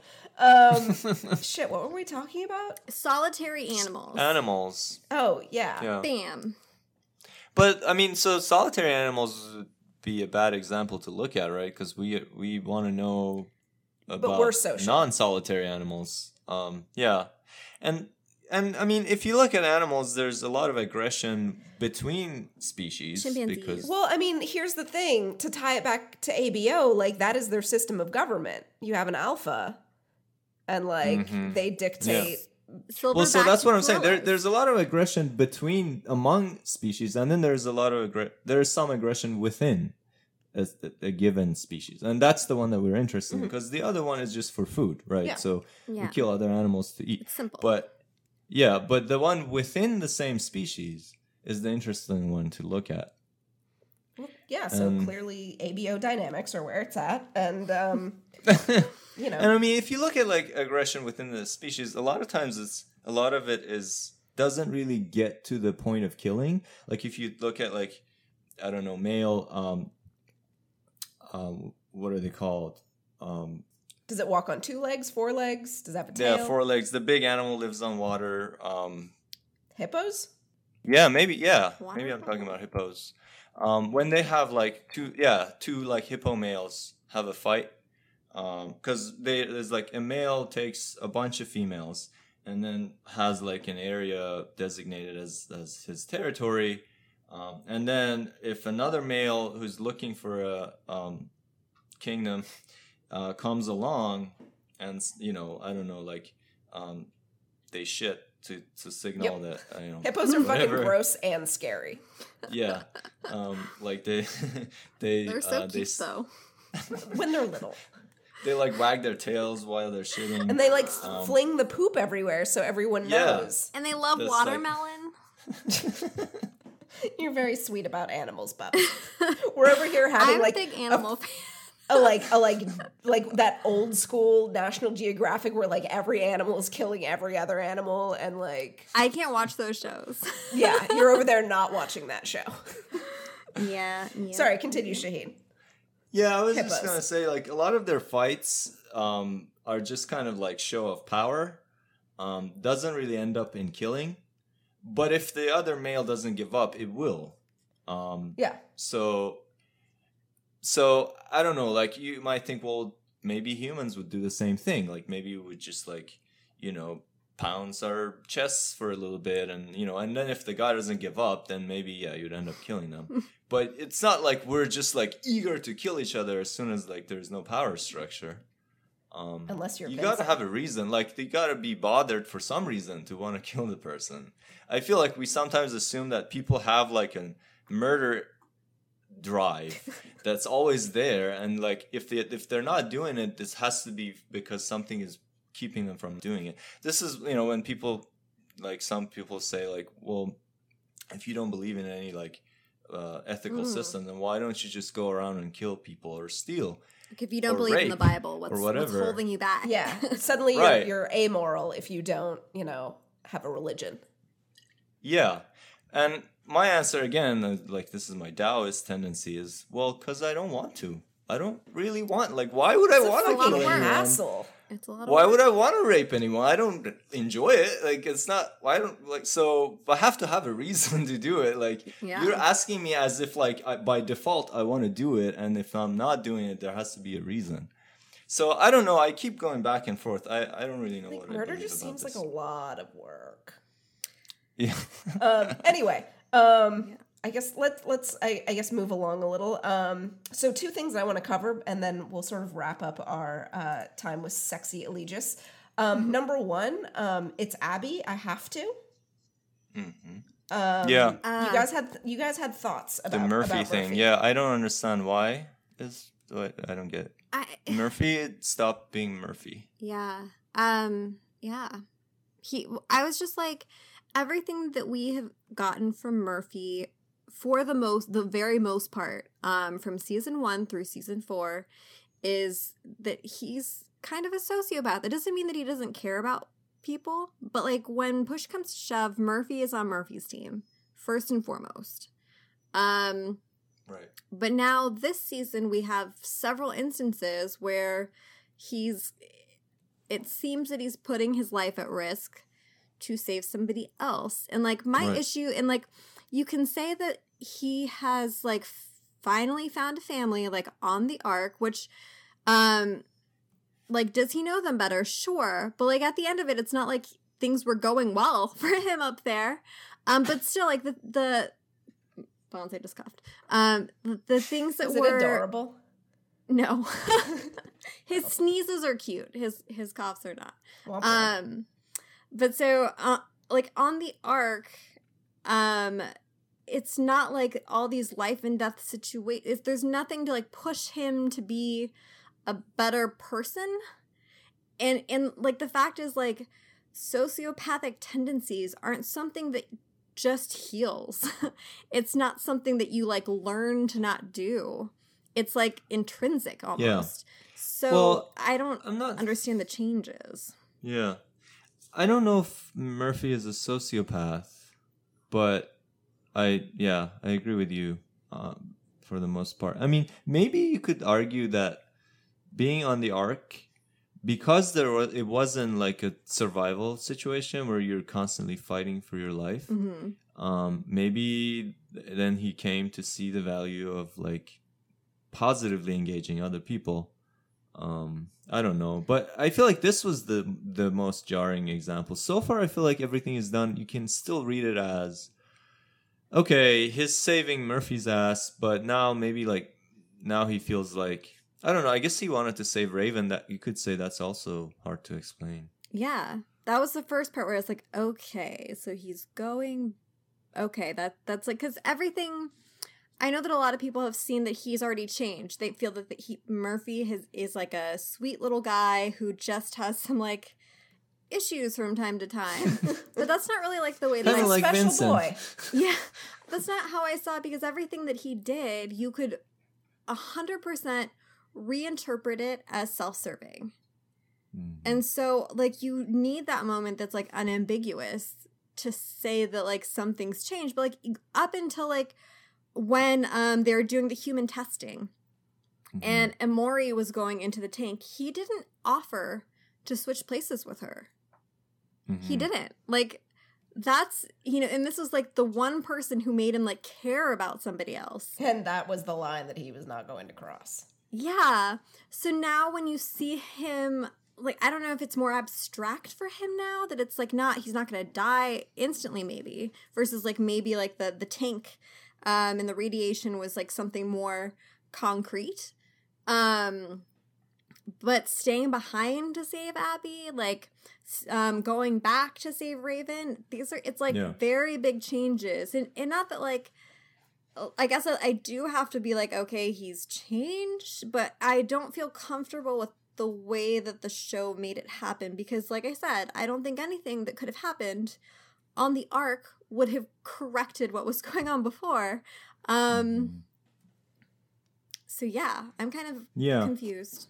So in a way, it's consistent with what they want us to think about space crew, right? So the the, the whole idea is supposed to be that these six years made it so that space crew now thinks of themselves these six people They're on the, unit. who were on the ark they think of themselves as as a family now and so um that's so they only care about each other now and Do you mm, think that's the same way that like clarke the, the same way clarke only cares about madi and stuff Yes. Do you think that's accurate though? Because if I was stuck on a tin can with six people, I would Mhm. shoot myself. A. B. When I got back to the ground, I'd be like, peace. yeah Because, like, like, anyone but you guys how many times do you think they played I Spy? Like how many? T- like it's not like they. Ha- it's just like it Yeah. should have been traumatizing in how boring it was. But even if Um, we take on that premise that yeah, they did that being together that whole time kind of consolidate them, mhm. you, it would you would still expect it to affect different characters differently. So like Mhm. you think that yeah, Bellamy would be all gung ho about it, um, the same way he was gung ho about Octavia. yeah, Whereas Murphy would probably like not be that serious about it. Um, I mean, I don't think of Murphy as a like a sociopath or as someone who's like who like doesn't who wants to hurt other people or someone who like has no hmm um is never gonna like try and, and do something good because I think of him as a positive nihilist who thinks, you know, who's indifferent towards either. Like to him, helping someone it could also be like, all right, well, that's what I what I do today, I guess. Um, but he's not gonna go out of his way and put his own life in danger for doing it, um, because he's a nihilist. He doesn't think it matters. But if you tell him, hey, we have a chance to save 100 people and it's kind of cool, would you want to do it? He would be like, yeah, sure. Hey, this is gonna be pretty and- cool, guys. For me, You know, it's- the no, same way he went on it on that journey with Jaha, he was like, fuck else you am I know, do? I don't believe in any of this, but why not? Because I don't have anything else to do. So he does that and he's done that throughout, but uh, now he's taken it to another level. And that's so you guys don't think to that sort of the bonding that we were meant to see last season between him and and and Abby was would have been enough? What do you And mean? plus, they're and they- Well, when he stole medicine for that little girl, um, you mean when he ingratiated himself on Abby so that maybe he and Emori could be in the Ark when the world was burning? well, um, and then when when he was pumping on Tari's heart, that was a good time. so for that one, that one, um, I think is the closest I get to being like, hmm, um, because he came back for Emori. Um, but at the same time, like if you think about it, he was in like a, a group of people with guns. No, no, I meant just when he was like.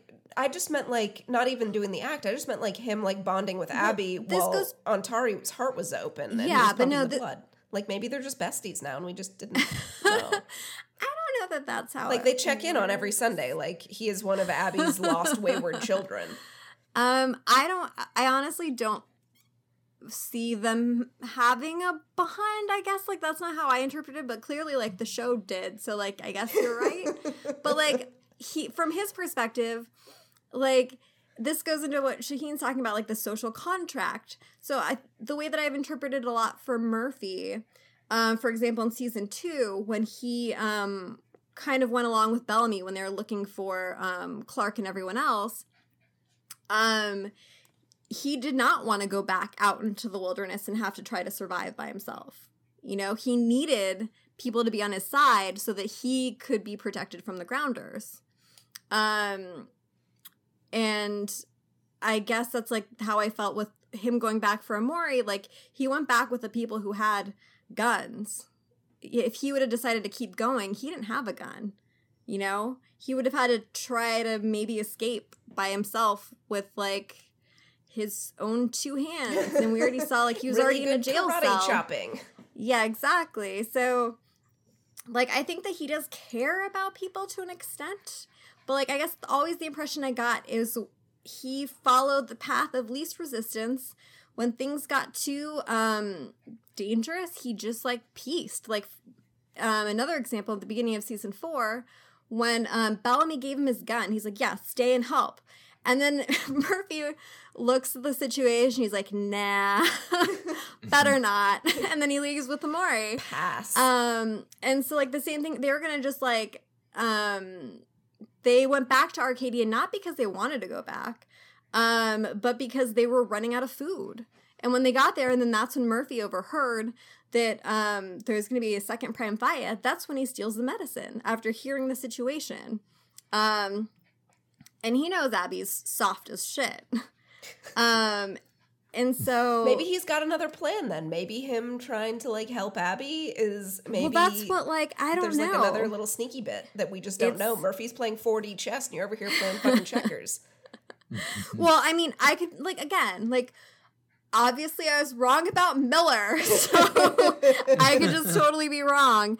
But um I it just felt like such a consistent read on the character that like I'm like confused now by him having like gotten healed even though on the arc he wasn't like he didn't even want to hang out like he sectioned off his own area and would fight people who went into it. Uh, does that sound like the person who's going to come to the ground and like put his life on the line for like someone who ha- he hasn't se- seen in six years and probably doesn't give a shit about? I'm saying he's got a long con game. We just don't know what it is yet. Um, Yeah. That would make more sense. Speaking of decisions that make no goddamn sense, and then then we'll take a break. Why don't we make sure McCreary's dead? Double tap.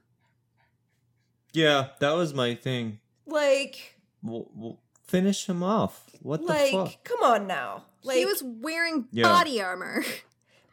like he got you jabbed him in the throat. You think he's dead? See, she was doing the morality of thinking that she was killing him by walking away.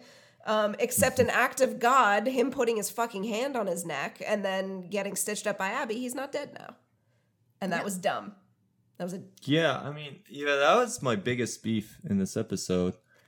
Why don't people? Why do people miss their chances to kill the person that they've been chasing the whole time? This it's some wily hap- coyote bullshit. Yeah, and this I mean this happens on other shows too, um, or movies or stories or whatever. Um, um, like this season on The Walking Dead, this happened. I don't want to give any spoilers, but like a certain character that everyone is trying to fucking kill was finally Killable. chained up, and they could have killed the guy, and they did. And I'm like, what? Why? I know the reason is because we want the story to go on. but come on. And that's exactly yeah. Because- So that that's the kind of answer you always give me is like, well, because of dramatic effect, and I'm like, yeah, but it's bullshit. That's a bullshit I had the answer. same problem with with Clarke. It's like he, he she went into the room to kill Octavia. I'm like, fucking do it already.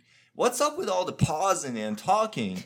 Like when when Indra wants to t- kill like the guard guy, she just throws the but knife. Indra doesn't fuck but around, and that's why I love. There's Indra. like an hour Indra's a conversation when warrior. Indra's the best. yeah, so I don't know. Like whenever it's like a, an, a character with plot armor is in crosshairs, there's like a whole conversation before the they just, and then within that conversation, some shit happens and they get away. I'm like, dude, don't talk to them, just kill. Well, I don't think I have like a note about that. Okay. Um, that I guess we'll talk about when we get there.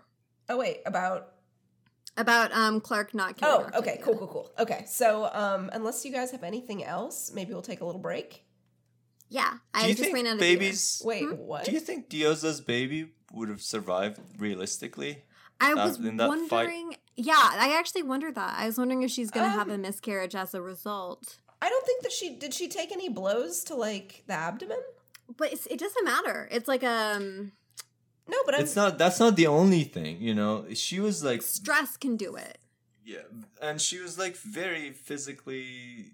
hmm You know, I mean, yes, it's possible, but at the same time, like I've worked out and like sparred with, uh, well, not sparred, but like like While did- pregnant. did kickboxing with and like CrossFit with like pregnant ladies, and they're fucking fine. Well, but I think it's Oh, oh, but are they like lifting things? Yeah, heavy shit too. They shouldn't be. That's like the like the number one thing. I don't know. Maybe maybe Capital Chick will come back and correct me because that's wrong or something. Um, Um, but w- I I heard that like they just they should definitely not lift anything. And if you think about like punching and stuff like that, it's technically like you're still exerting force with your arms, which is the same thing as lifting. It's uh, I, to to no to no ill effect. Um, yeah. yeah. So I'm just saying it is it is it is possible that she could have miscarried, but it is also possible that um that she would. Yeah, not. yeah. It's not impossible that she would have survived. It's just a little too You weren't you weren't inspired by a five month old month old pregnant Navy SEAL whooping some ass, but ineffectually. I was. killing uh, I so mean, I was kind of. We already had that in uh, Fargo. Is that a '90s movie? Are we getting three today? Three. Yeah. yeah. That's Well, you had yeah. one, Bubs. What? Shit, what did we talk about? What movie did you bring up? Um, Father of the Bride? no, there was one other movie that we talked. Or maybe it was Shahin. Fuck. What? Uh, Anastasia? Hannibal Hannibal Lecter. Oh yeah, we had Hannibal Lecter and Anastasia. Was that nineties? Hmm. I talked about Father of the Braveheart. Bride. Fargo. I don't know. Whatever. We we got we checked the box. Um, yeah, Anastasia is '97. See. Yeah, so I yeah I love the pregnant cop in Fargo. I never so I guess it. I was I was, huh? I've never seen it. Oh yeah, you definitely should. It's, it's a great movie. movie.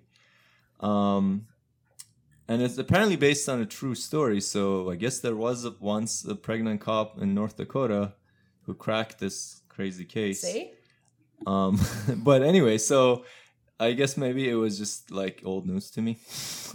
You're like I've seen pregnant ladies in law enforcement, guys. yeah. Bring me Yeah. something new. Um, all right. On on that d- unsatisfied note, uh, let's take a quick break, and then we'll come back and we will talk about one crew and all the crazy bullshit that happened. Okay. Okay. All right. Um, welcome back, everyone, um, to well, the same podcast you were listening to like half a second ago before Shahin just cut this in. Um, we are moving along in our storyline from Sexy Eligius to One Crew and Friends.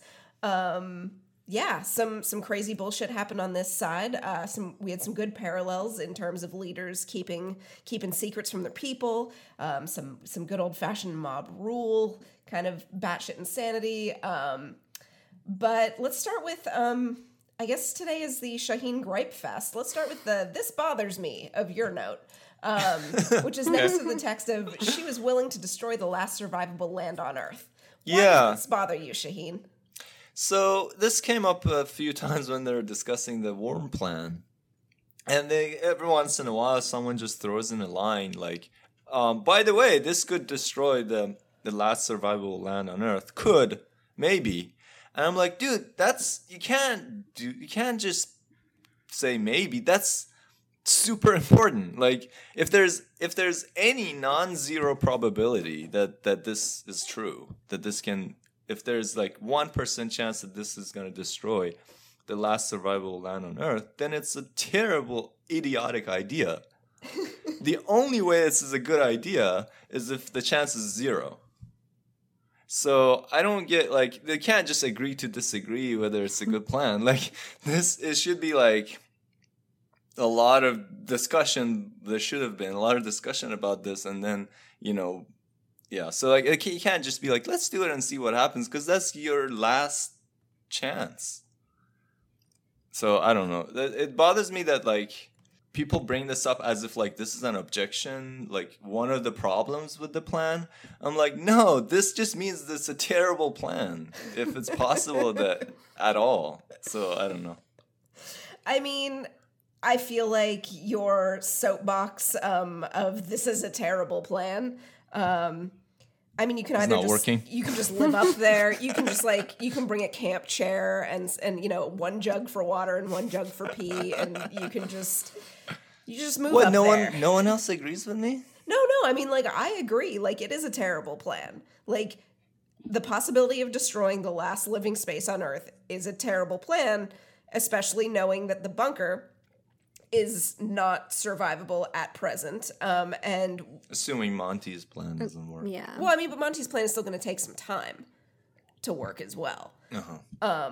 But you know, yes, assume you know we don't know the feasibility of Monty's plan. Presumably, Eligius, once there's a big battle, um, they're not going to want to like put you in their cryo tubes and let you like sleep it off. So yeah, no, it's not. It's not a great idea. And at this point, Octavia seems to just at least prior to the. I mean, I guess I could even argue like at the end of the episode, but like she's kind of just been going on like she made this promise to these people, and so she like can't like back down or admit that she was wrong.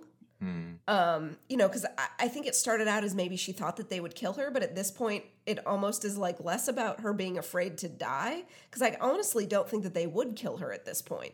Um, I think it's just like she at this like has committed herself so thoroughly that she can't admit she's like bought into her own bullshit. Yeah. If that makes sense. She seems like she's just du- doubling down. Yeah, for no reason. It's kind of when like when that um in at the end of season four when she came in and she was like choose a hundred people or we'll kill you, and then she she left everyone and she was like why did I say that? And then Indra was like well you said it so That's what we're doing. yeah we got to do it now.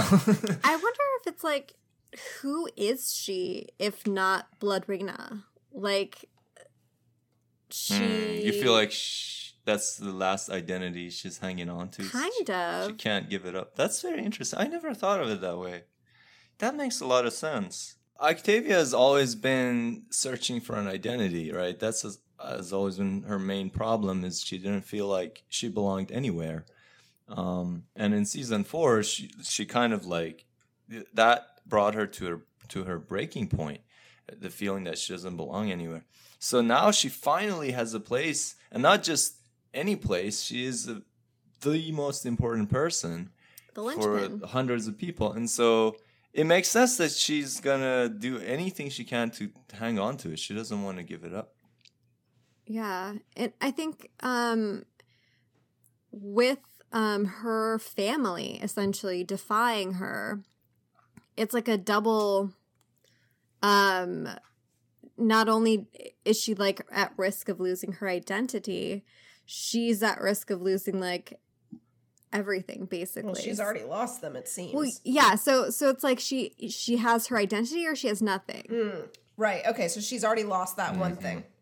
Because she's already lost Bellamy, and is yeah, that kind, mean? kind of, but like I'm like still thinking about it. Um, I mean, obviously, if we separate us trying to like explain it from that angle, um, yeah, in this episode, she basically lost everybody who was most important to her. Yeah. Like her, Indra is, as Indra says herself, is her mother figure, um, and Gaia, her sister, because of that yeah. um and her brother who like remember when they were reunited like that little tiny moment of like octavia being a little girl again where she like jumps into his arms like jesus um it, was just like that last scene was so heartbreaking um she has no one to turn to basically i mean she But, has but it's also fr- her own fucking fault. yes Like, but this is like a lot of this is her own making. A hundred percent. But like it's one of those things it's like where you slowly boil yourself in water. I do think that her intentions were pure for most of this. until until like this is where like the identity thing kind of comes into play. But from the beginning it was about protecting all these people that like she talks about the dark year and it's sh- I think it's like she feels like she sold her soul to protect all these people. So it's like, what was that like worth it? Unless she continue, she actually gets them out and gets them to this valley where they can live and be happy, etc. Like, I, I, maybe it's like she can't live with herself unless she is able to do that.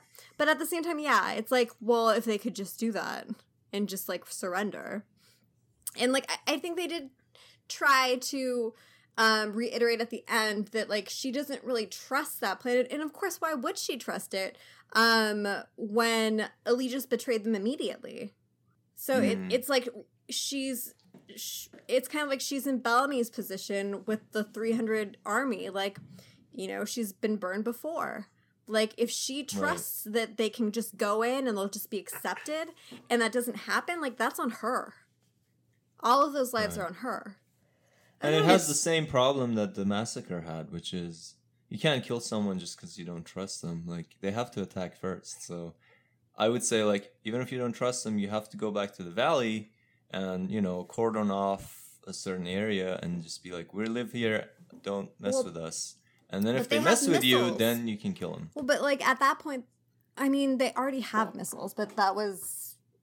I mean, why would they let you into the land just to bomb you? They can bomb you where you are if they wanted to. Yeah, but I guess that's like that's, and that's how they like put the video on loop so they can't bomb them. I I don't remember. Oh, the eye thing. Yeah. hmm How do we read that uh, final scene with Octavia's tear? Is that? How did you read it, Shahin? I mean, is it meant to humanize her? I mean, so it's it was a little surprising that there's something left in her, Mm-hmm. I mean, and I I'm think it not was, sure what they are trying to tell us with this. That there's something left from old Octavia. So I, Um, I I think it's twofold. I think Mhm. I think um, to answer your your very specific question, I think it is finally a note to the audience um, Uh-huh. that yes, she's still in there.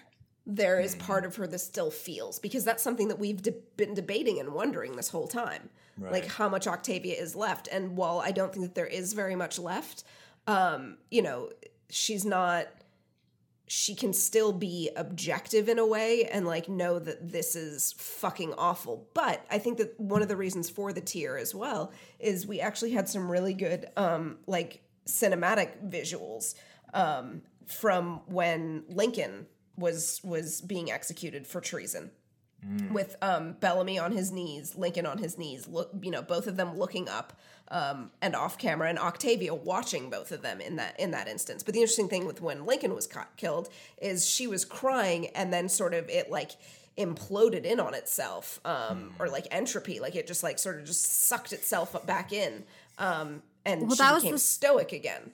Like her face made a transition. Well, that was And the then- starting point. She's come Right. like full circle. Now she's at is- Pike's That's position. when Dark Yeah. Dark Darktavia started, right? Yeah. Was that face? And yeah. then this moment, we saw like a little bit of her like leaking out. Like she kept Yeah. that stoicism that whole fucking time while she was like, you know, trying to rile up her people and so dis- distrust of Madi and like all sorts of other bullshit that like we'll talk about as well. But you know, like then she just sort of a little bit let got let out when no one else could see her. Yeah. Um, I like it, but I hope that they keep it to this level. Like I don't want her to get more and more humanized. I don't want the old Octavia to come you don't out want her to be. You don't think that she's going to be redeemed somehow at the end of the season? Do you think she's going to? die? I would not be happy if that happened. I mean, I think that there's Does the she need to possibility die? that she'll die, If she but doesn't- she'll like I un- she'll mean- realize that Can she, she, became survive Pike. without being redeemed this season? I also don't like the idea that all the quote unquote bad characters end up dying. well, that doesn't happen. Some of them are good now. really, really, just some sly echo fucking salt in there.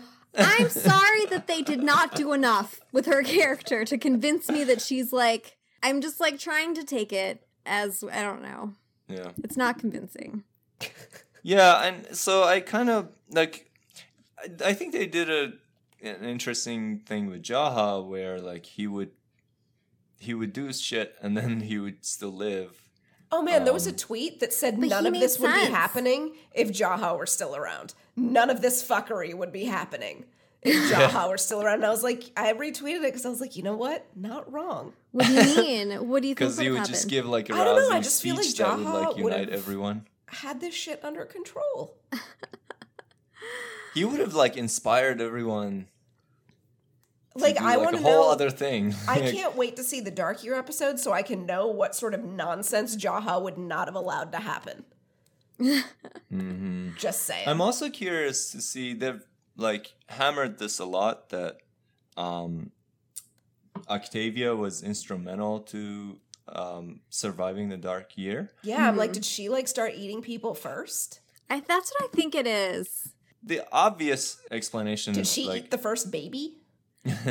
well, I was gonna say like the obvious thing that comes to my mind is like it's her leadership and and she kept them united and stuff. But I wonder. I'm curious to see the Dark Year to know if there was more to it because that's kind of disappointing if that's all there is to it. It was just a little bit of cannibalism. No, if it was just like, oh, she's such a Oh. great leader that Sorry, we survived this. On my own Like, cannibal bullshit. like well i mean there's cannibalism or whatever but it's like yeah we wouldn't have survived this if you weren't such a great leader. It's that's kind of weird like i don't know. I guess like I, i'm not denying that um, a strong or inspiring leader can um, you know unite people or uh, get them through a hard time but how important can she be in that role? Like other people can do that too. And Indra could inspire them, and you know. So, it, what was so unique about Octavia that everyone says, if it weren't for you, we wouldn't have survived it? She maybe they had a similar issue that like you know how Monty saved them with the algae and figuring out his recipe. Maybe like something was super fucking off, and like the first people that they ate were super gross and didn't taste good, and like Octavia just made the best one crew barbecue, and like that's how they survived. Some like special she sauce. she has those eleven special herbs and spices that made it made it possible. And what did Indra mean when she said, um, "I let you shoulder that burden alone"? I don't know. Like, I wonder if there was a time when, like, it wasn't, people didn't get thrown into the pit and there was a problem. And so, like, Octavia had to then, like, just cull people herself, Hmm, you know, like for food. I see. Like, I mean, that's the only thing that I can think of. But, you know, I'm sure the show. will. Yeah, but the cannibalism came after the arena thing was invented. So Well, no, I'm saying, like, what if for a time nobody was committing crimes because uh-huh. okay, okay. everyone was so hungry and dying? And then Octavia was like, well, now I yeah, or like start- once in a while, there's people are are hungry, but no one's committing crimes. So Yeah. what are you gonna do? So you know, gotta go, gotta go kill some fools. I guess Um, we'll see that next week Is is next week? No, no, one more. or two weeks from Two now. weeks. Two weeks Yeah. we get that Dark Year episode. I'm pretty fucking excited. Oh my god, me too. It's either gonna be awesome or it's gonna be very disappointing. Right? they better they better do do me right on this one. Um, let's talk about fucking Miller. Um, because you know Indra had this idea, like they had their whole fucking plan. It went according to plan.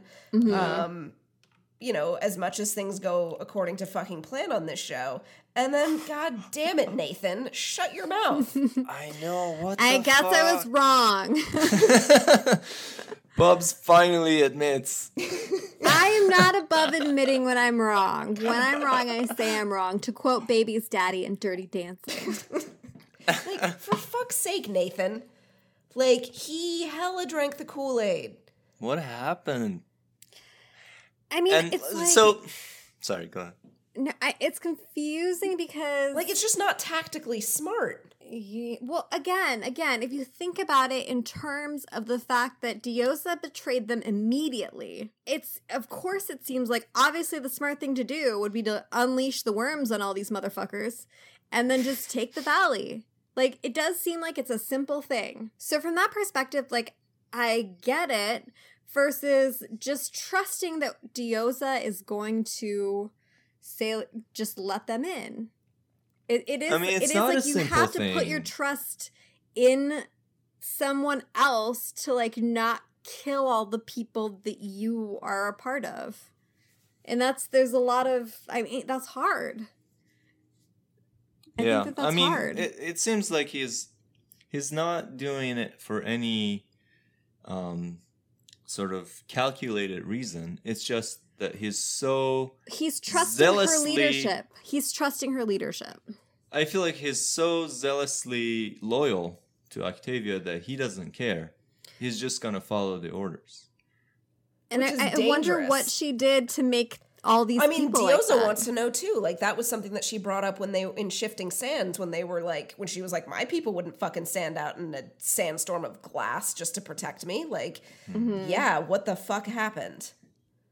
Yeah, I disagree though that um, um, that it's a simple thing. I mean, we just talked about it. I mean, a there's a non-zero chance that you're gonna destroy the last survivable land. It's a terrible plan. B, you, you think about that. There's this is like a third to a fourth of the remaining population. I mean, if if it's like if you take a slug to the tundra, I mean, the slug is gonna fucking die. That's pretty certain. But yeah, I don't know. I don't know how and then and then she was. finally, um, last but not least, you're fucking murdering 300 people, and you, they're talking about it like, oh yeah, it's just you know, um, just to, to achieve our goals. I I don't like the whole the, this whole casual murder talk where they're just like, so here's plan A. Uh, we kill an an innocent person. Who's um, innocent? All, all the peop Diyoza's people. Are they? They didn't do shit. They didn't do anything. What about the one that almost killed Octavia and blew up that one guy? it doesn't matter. They're not in a threat right now. They're not. Well, because doing they're not face So- to face. Is being innocent, you run and tag someone and then run away, and because you were suddenly out of their line of sight, you're innocent again? Is this like GTA, like where if I outrun the cops, like no longer am I under? If you attack me and run away, I can't just go chase you down and kill you. That would still be murder. But if you attack me and then I attack back and kill you, that would be self defense. So, so it is proximity and time. No, it's just that it's a it's the difference between a direct response to an Im- imminent threat versus meditated okay, murder. but how about when you factor in the last livable and land? also whatever that was one person who blew the uh, sonar sonar gun or whatever. Well, There's 300 people there. They didn't yeah, do but shit. they're all angry and chant and and get all riled up by McCreary. And so I don't like this whole thing where they're like, okay, um, we can kill 300 people, or we can maybe grow more food. I'm like, they can't. I don't like this whole the way they talk about murdering people. It does. well, they don't know about the food yet. They do seem like a like a lot of sort of stupid mob mentality, but that almost seemed like a point of the, that this episode was trying to make because they paralleled it like in both cases um on you know in both storylines but yeah like it's you know first they were willing to follow Indra then they were willing to follow Miller and then there was a third option they're like hold on too many options which one are we which one are we going to choose and then and then it became well we have to you know convene the council of clans and then there are no clans and then it's just a fucking shit show and then Yeah. Yeah. Do you think is that realistic? Can you really sway crowds that easily with just the passionate speech? And it wasn't even that passionate. All basically all that Miller said was, Um, "We follow Octavia." I think we have some shorthand. Like I feel like it wouldn't take that much more buttering up. Like people are.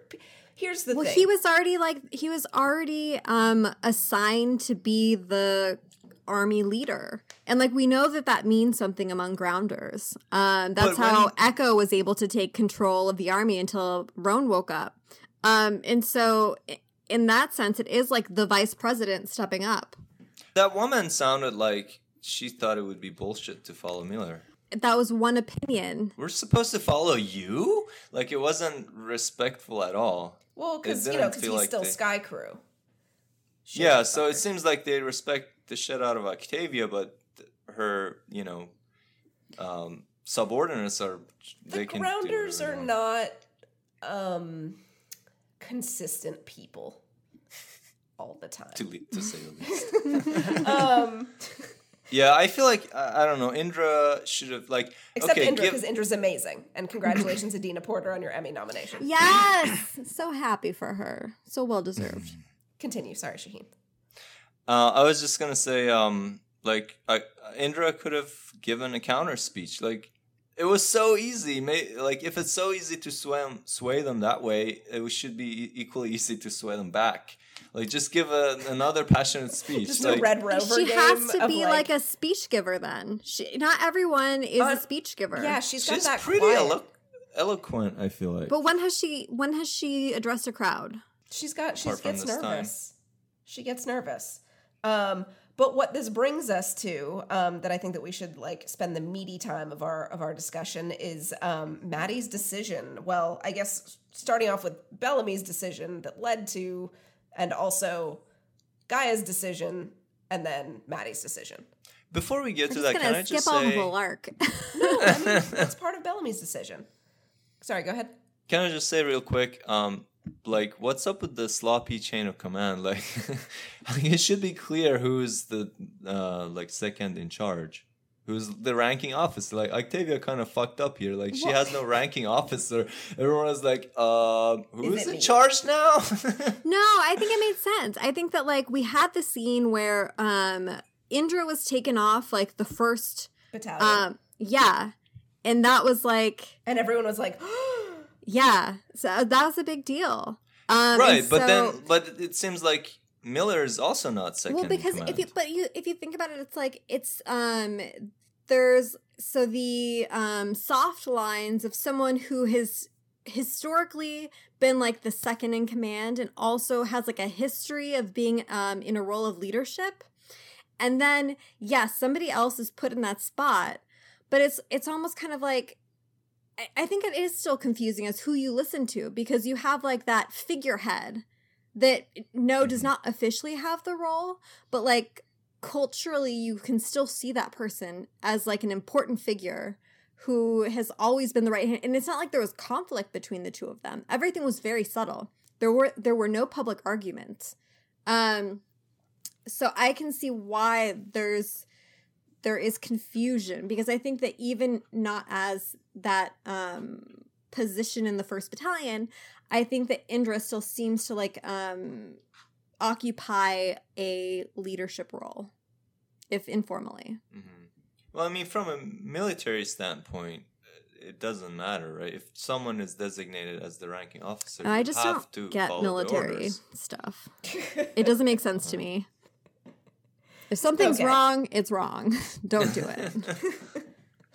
Um, can we can we move on to the Sure. the big the big portion? Um, where do where do you want to talk about the Balarkness of it? Perhaps do it at the beginning, like you know, because wait, wasn't it that um Bellamy went and saw Clarke first, or was it after? Bellamy went and saw Clarke first. Yeah. Um, there was that whole where Indra whisks Madi away, and then she turns like, "Hurry up!" But she knows that they want time alone. like everybody knows, but them. um, and so they had their little conversation. And what I liked about that conversation was, um, it goes to the root of like how they reassure and forgive each other. So like Bellamy just poisoned his sister. Um a big part of that was because he was protecting Clarke. Um and so in that scene there's like that awkward moment where Clarke goes, she was um she, she's like you had to do it. Like she was um willing to kill people uh you love. And it's awkward because like obviously like she's referring to um space crew. Mhm. And but there's that like you know we had that scene in the last episode where Octavia is like um another um traitor whom Yeah. you love. And so like I felt like there was like a very quick like Bellamy awkward reaction to that, which as a Bellarker I appreciated. Um for me watching that, I thought it was interesting that Bellamy seemed more hurt um when they discussed the fact that Octavia was willing to like destroy the land just to be right, just to like have a war and win. Um because I think that like it, it tells us um how like heartbroken he is about how he came back to see his sister and she didn't exist anymore basically Yeah, and and I- I think that that's how he feels, and that's how he. I think he's compartmentalizing like what he did. Um, lo- I think there's some criticism that like he wasn't upset enough about Octavia, um, being in the condition that she uh was in, and and I think a lot of that does have to do with him like dissociating who Octavia is now with the sister that he left behind. Um, and it's just like it's really sad. Um, so what else did I have? Well, I mean, we Uh, had the, you guys both had lines about the together note, um, the together line, and then you have it as my family. Um, I think I Oh, just thought it was funny because like that was Octavia's slogan, and no, they- that's Bellarke's no slogan. fight, Is it? fight, fight. Um, where have you been? when have they sit? When have they sit oh, sit your ass down, Shahin. Get fucking comfortable. so many times? Um, well, I remember the Mount Weather thing when he was like together. We do it together. I feel like I have to Google this. Uh, Uh, there's so like- many. There's like legitimate information on this on the internet. It's People it's their it. thing.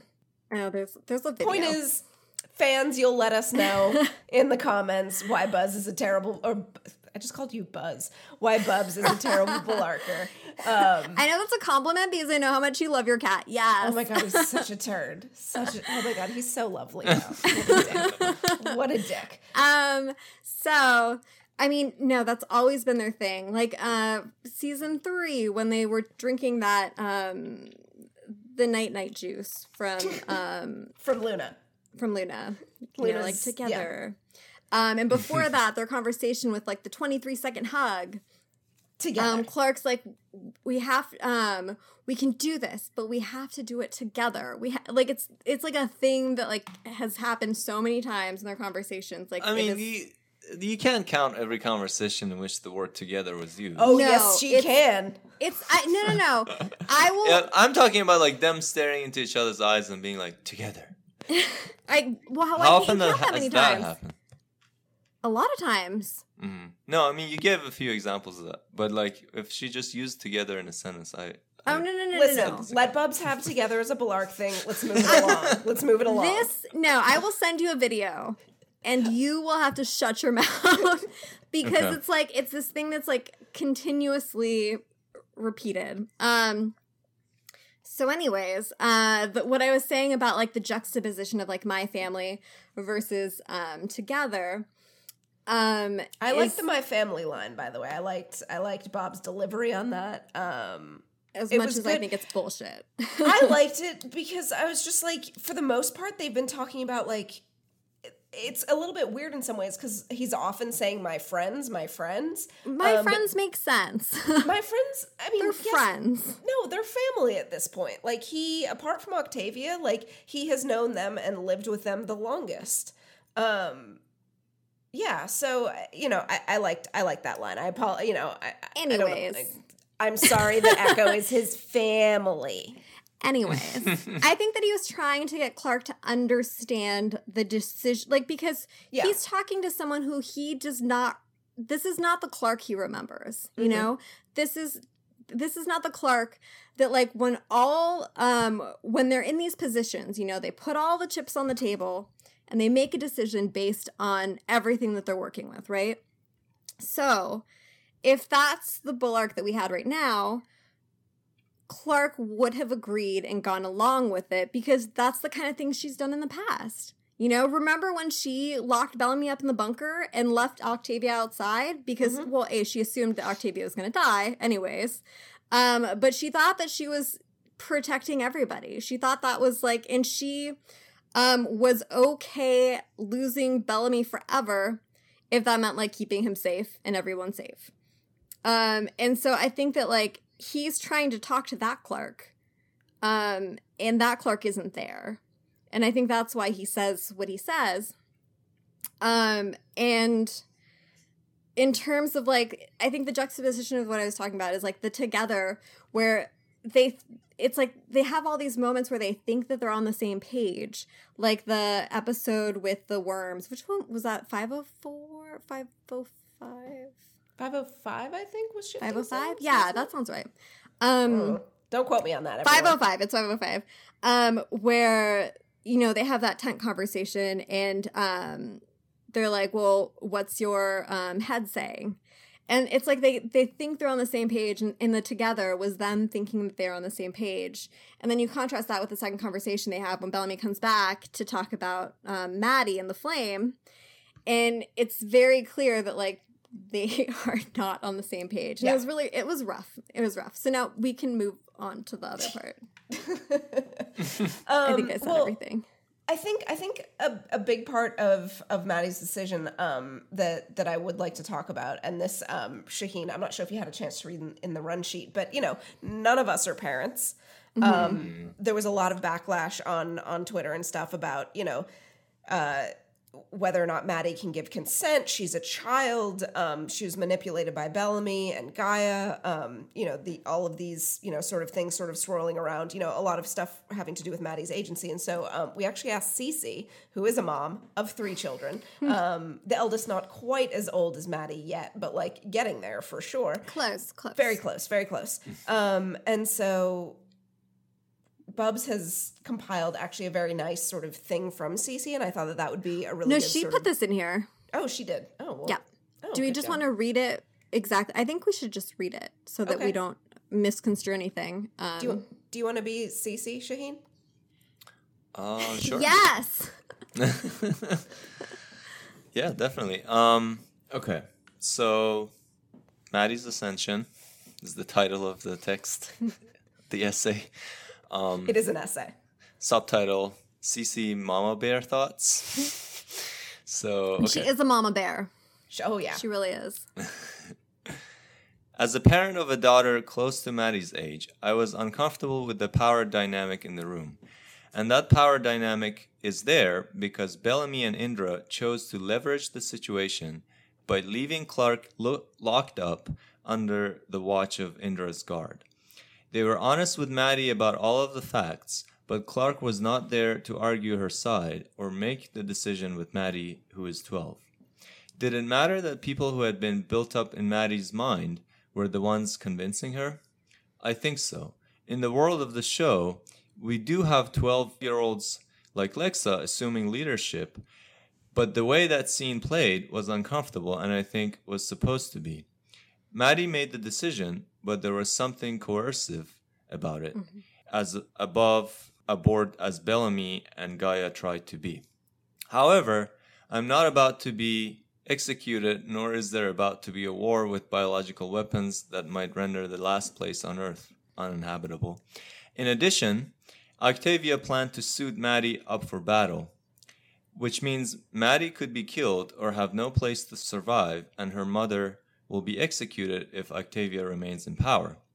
Bellamy, Indra, and Gaia did what they thought was best under the circumstances. They were honest with Madi and let her make the decision.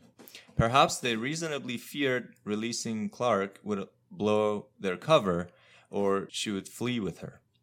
It should be noted that I did not believe for one second that Bellamy, Gaia, and Indra would have forced Madi to do it if she said she had said no. That said, if I were Clarke and someone, even with the best of intentions, took away my f- free will to make this choice with my child, it's such a betrayal. I don't even know what to say. But even as a parent, I would have made a different choice, or at least discussed the pros and cons more um, than Clarke with the facts as she had as she had them. Because big picture, that is what is best for my child's future, even if she has to bear a temporary burden. So, in sum, it was a perfectly crafted moral dilemma hell where I understood where everyone was coming from that put my two favorite characters through an emotional blender. The Clarke was So much angst. Oh my god. Clarke was all heart, not willing to compromise Madi in any way, even if their micro and all of humanity's survival is at stake. Bellamy is all head, betraying his best friend by violating Clarke's free will and coercing a child. It's a flip of their past perspectives as big picture problem solver and emotionally driven character. Or care- caretaker, sorry. Uh, contrast this episode to the other side when Clarke chained Bellamy when Octavia was locked out, or season 3 when Clarke tried to force the chip on Luna or wanted to hunt down Nightblood children. But it's also tragic because it's in, in some ways what Madi's biological parents never wanted for their child, but in other ways it avoided the conclave and she chose it rather than hunted down by scouts. I do think it will be a tech link to Eligius and Eligius 3 via Becca's consciousness. Um, Gaia was praying to her image. It hurt, and I loved the pain. That's great. Yeah, that was a great a great CC reading. Um, what do you what do you guys what do you guys think about about sort of? I feel like she has an authoritative perspective on this because she can actually come at it from Clarke's perspective a little bit, you know, more. Um, Any any thoughts, Shahin? Yeah, I mean, not being a mom. um, But you play one on our podcast. and and I mean, Clarke isn't Madi's mom either. Uh, I Well- kind She's a I- foster mother. Yeah, I I don't know. I ha- I I'm kind of like half-ass buying it, but I'm also not buying it. Like I What part? Like Clarke being so upset, or CC's argument, or no Clarke being upset or like Clarke's love of Madi is. I mean, I guess it's on on par with like the space crew. dude, how much do you Love. love your fucking cat?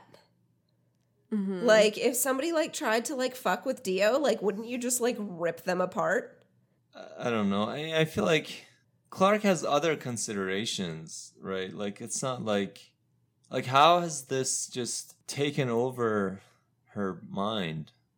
Um, a child that she found in the woods and lived with for six years It, it's a child. versus versus all these other people who she has much more connection with, much more of a history with. She doesn't Um, though. and and they are all that's left of humanity and she's back in a new situation now. You could argue when she was she and madi were the only people on earth maybe that was a different situation. But now that she's around the old people again i just i don't know I call bullshit on Space Crew, but like when it comes to like when it comes to like a child who has been in your care for 6 years, like I think a very natural bond happens where you are the sole caregiver for this child. Like this ch- this child depends on you. Like think about your cat and how like tied to the cat you are already and you just got her. Right? Like he didn't even answer the question of what eh, because I know I know that Shahin would like fucking rip the arms off like somebody who like fucked with Dio. I'm, I'm not sure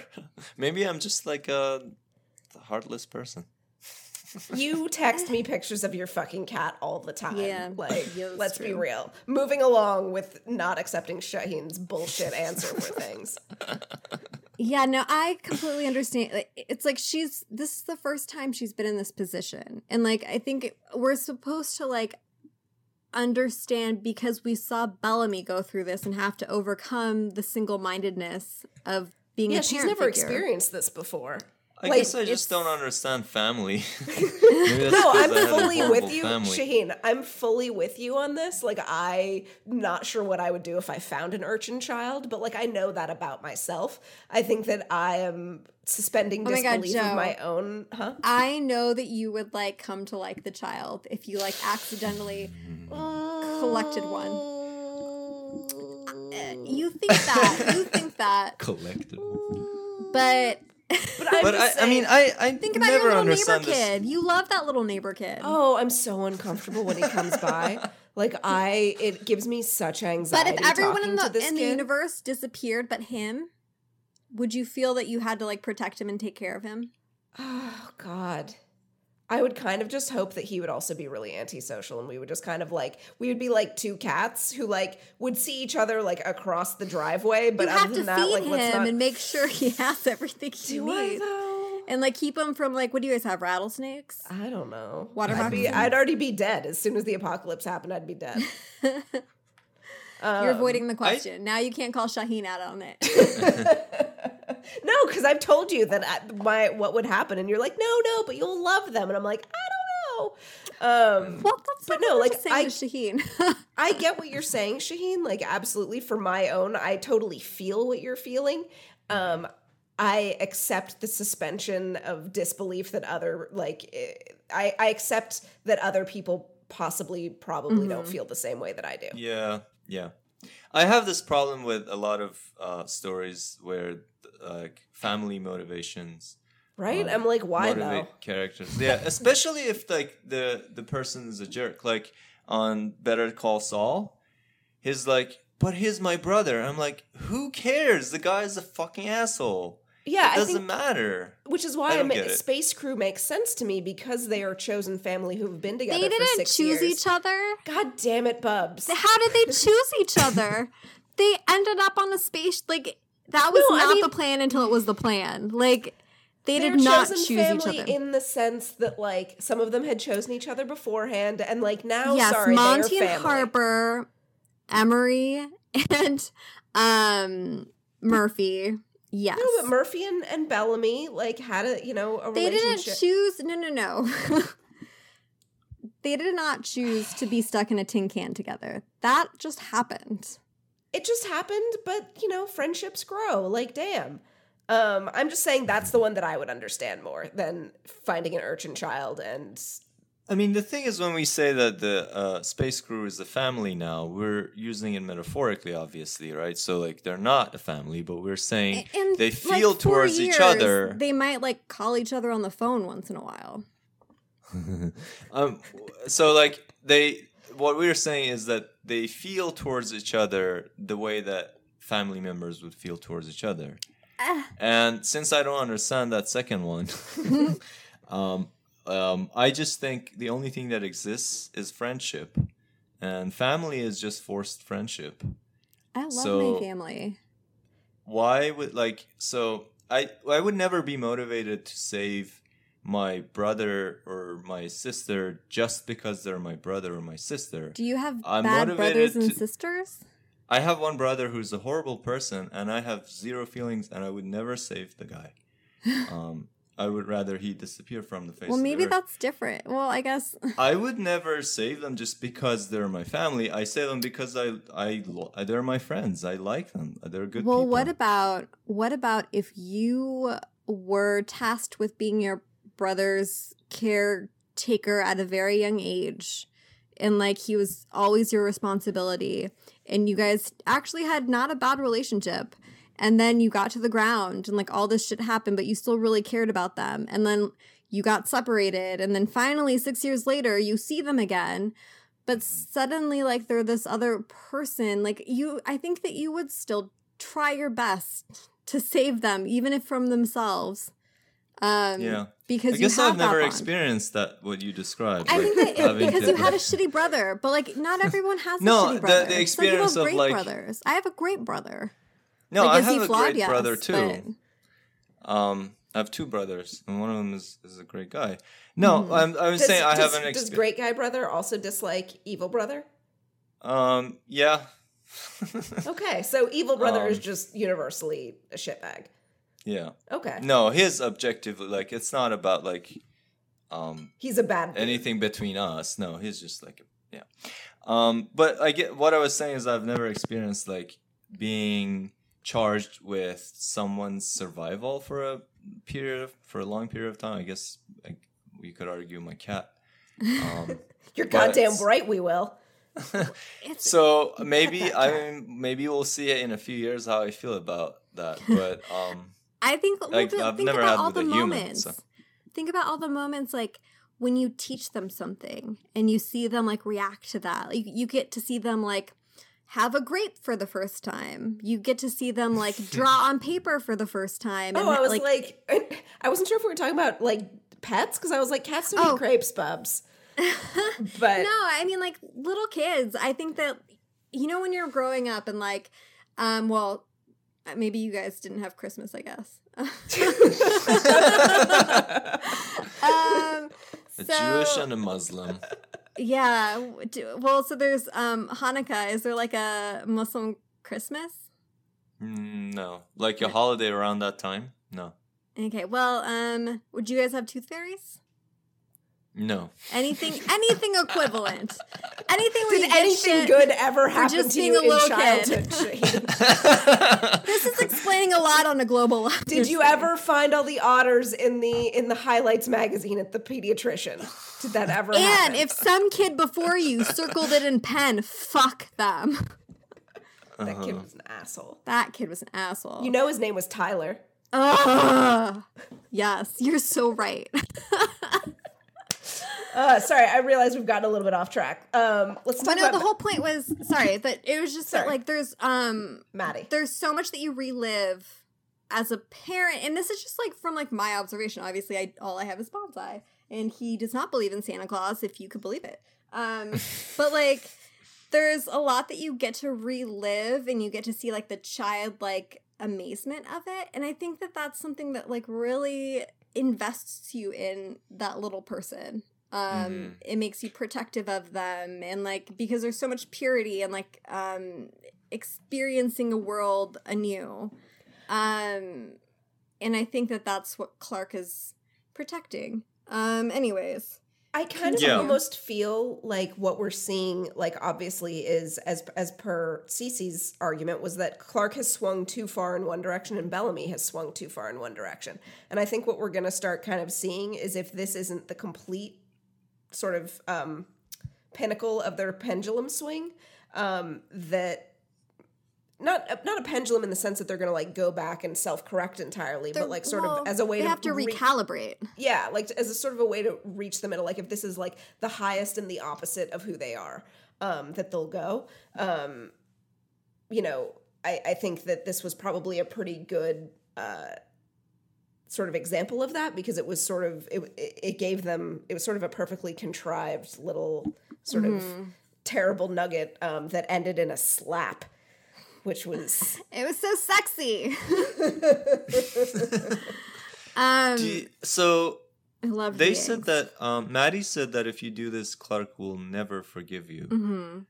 How long do we think it's going to take for Clarke to forgive Bellamy? Well, historically, not Oh, very God. long to forgive anybody.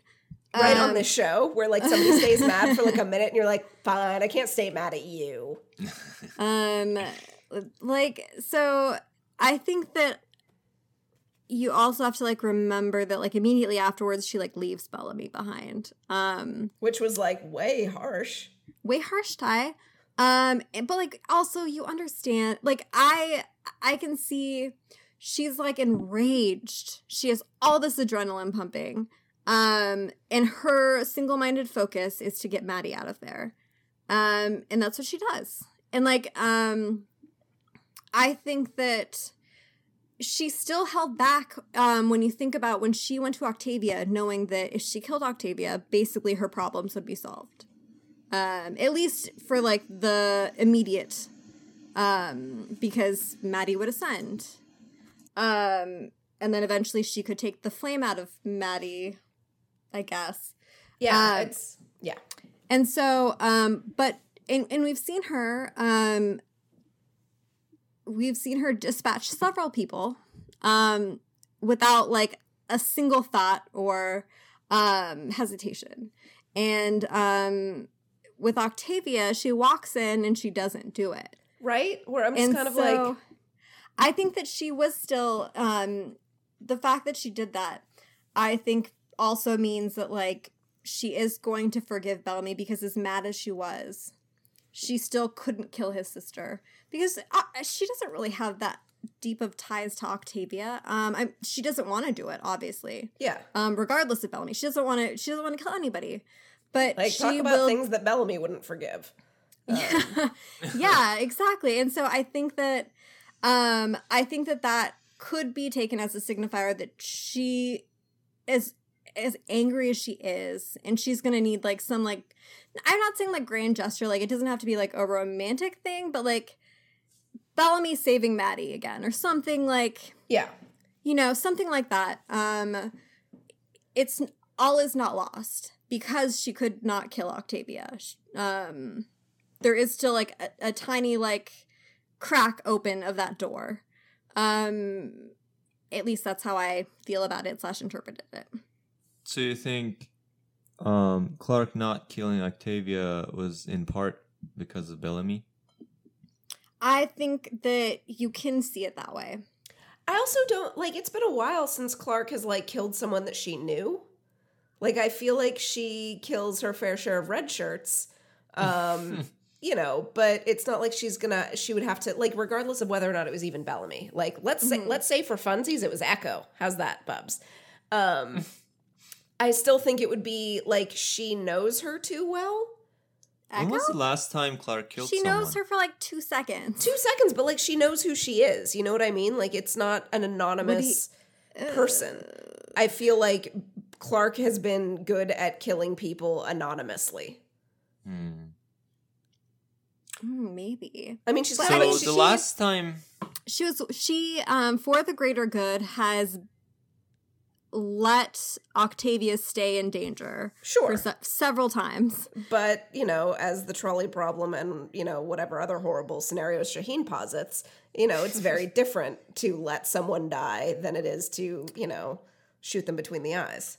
Sure um but she did she shot through lincoln to kill that sniper and lincoln could have died from that wound um what else i'm trying to think like i think it's an interesting um Like we all talk about like Clarke being a cold bitch, and I would say like she is in the Like, sense she- of like she will just kill someone, but only if Mhm. they're a red shirt. Like when was the last time Clarke killed someone that she knew? That's what we're um, trying to think about I mean, well i guess she Adam was is gonna the kill Maury, obvious one. but then she didn't Yeah. um Sorry, what was that, Bubs? she was going to kill Emori, but then she didn't. Uh-huh. Yeah. So that is like that's still a Wait, good arc. when was like, that? in That was in- four. Oh, in the in the lab. Okay. Yeah. Um. Yeah, I Yeah. guess like yeah. Um, so Madi takes the chip. She doesn't recite the flame whole thing, which Well, they didn't give her any time. I know, right? Like, I mean, yes, Well, yes, she didn't. We she didn't knew stuff. I just like, appreciated that that that Octavia was like, see, she didn't do the thing. Like, this is once Yeah. again like Octavia's selling people a whole lot of bullshit. Um, Referencing on the case of Ontari versus the ambassadors.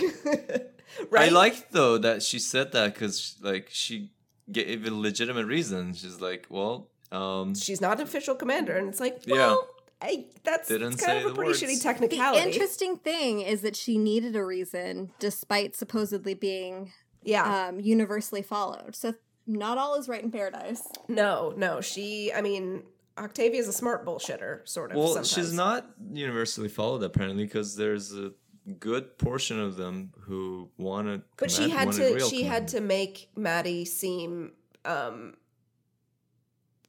like They wanted her when fake. they thought Octavia was dying. Well, they wanted her then, and but she has also then poisoned the the commander well by saying, "See, it didn't even fucking work. This was a this was a, this was somebody who could have been a commander, and she's she's nothing. She's not not a commander. So now all you have is me."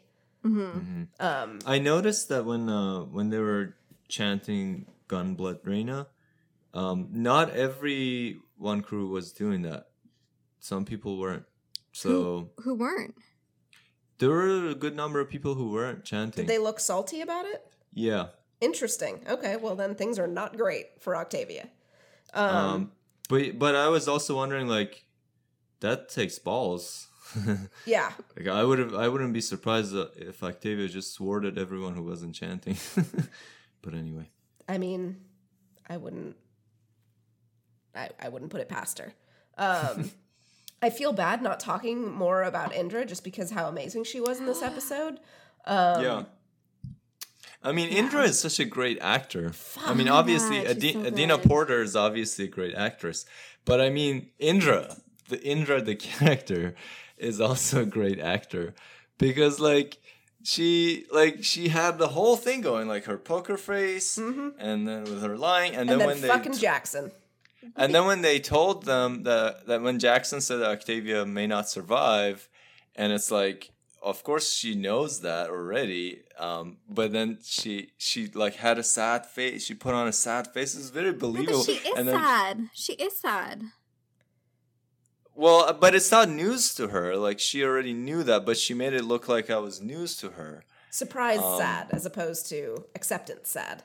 Well, Yeah, or you like could just, when like, she was think like- about what? Sorry, when she was like, "That's enough, Nyla. It's it's his sister," and I was like, "Man, that's good acting. Like, that's pretty good." and then like when Octavia woke up, and the way Indra said, "I'm here," she suddenly went back to that um, like respectful um, second in command, who's like, um, she like nodded and she had like took a very like. Um, I don't know, like respectful posture towards her. So all of that was just like she was acting the whole time.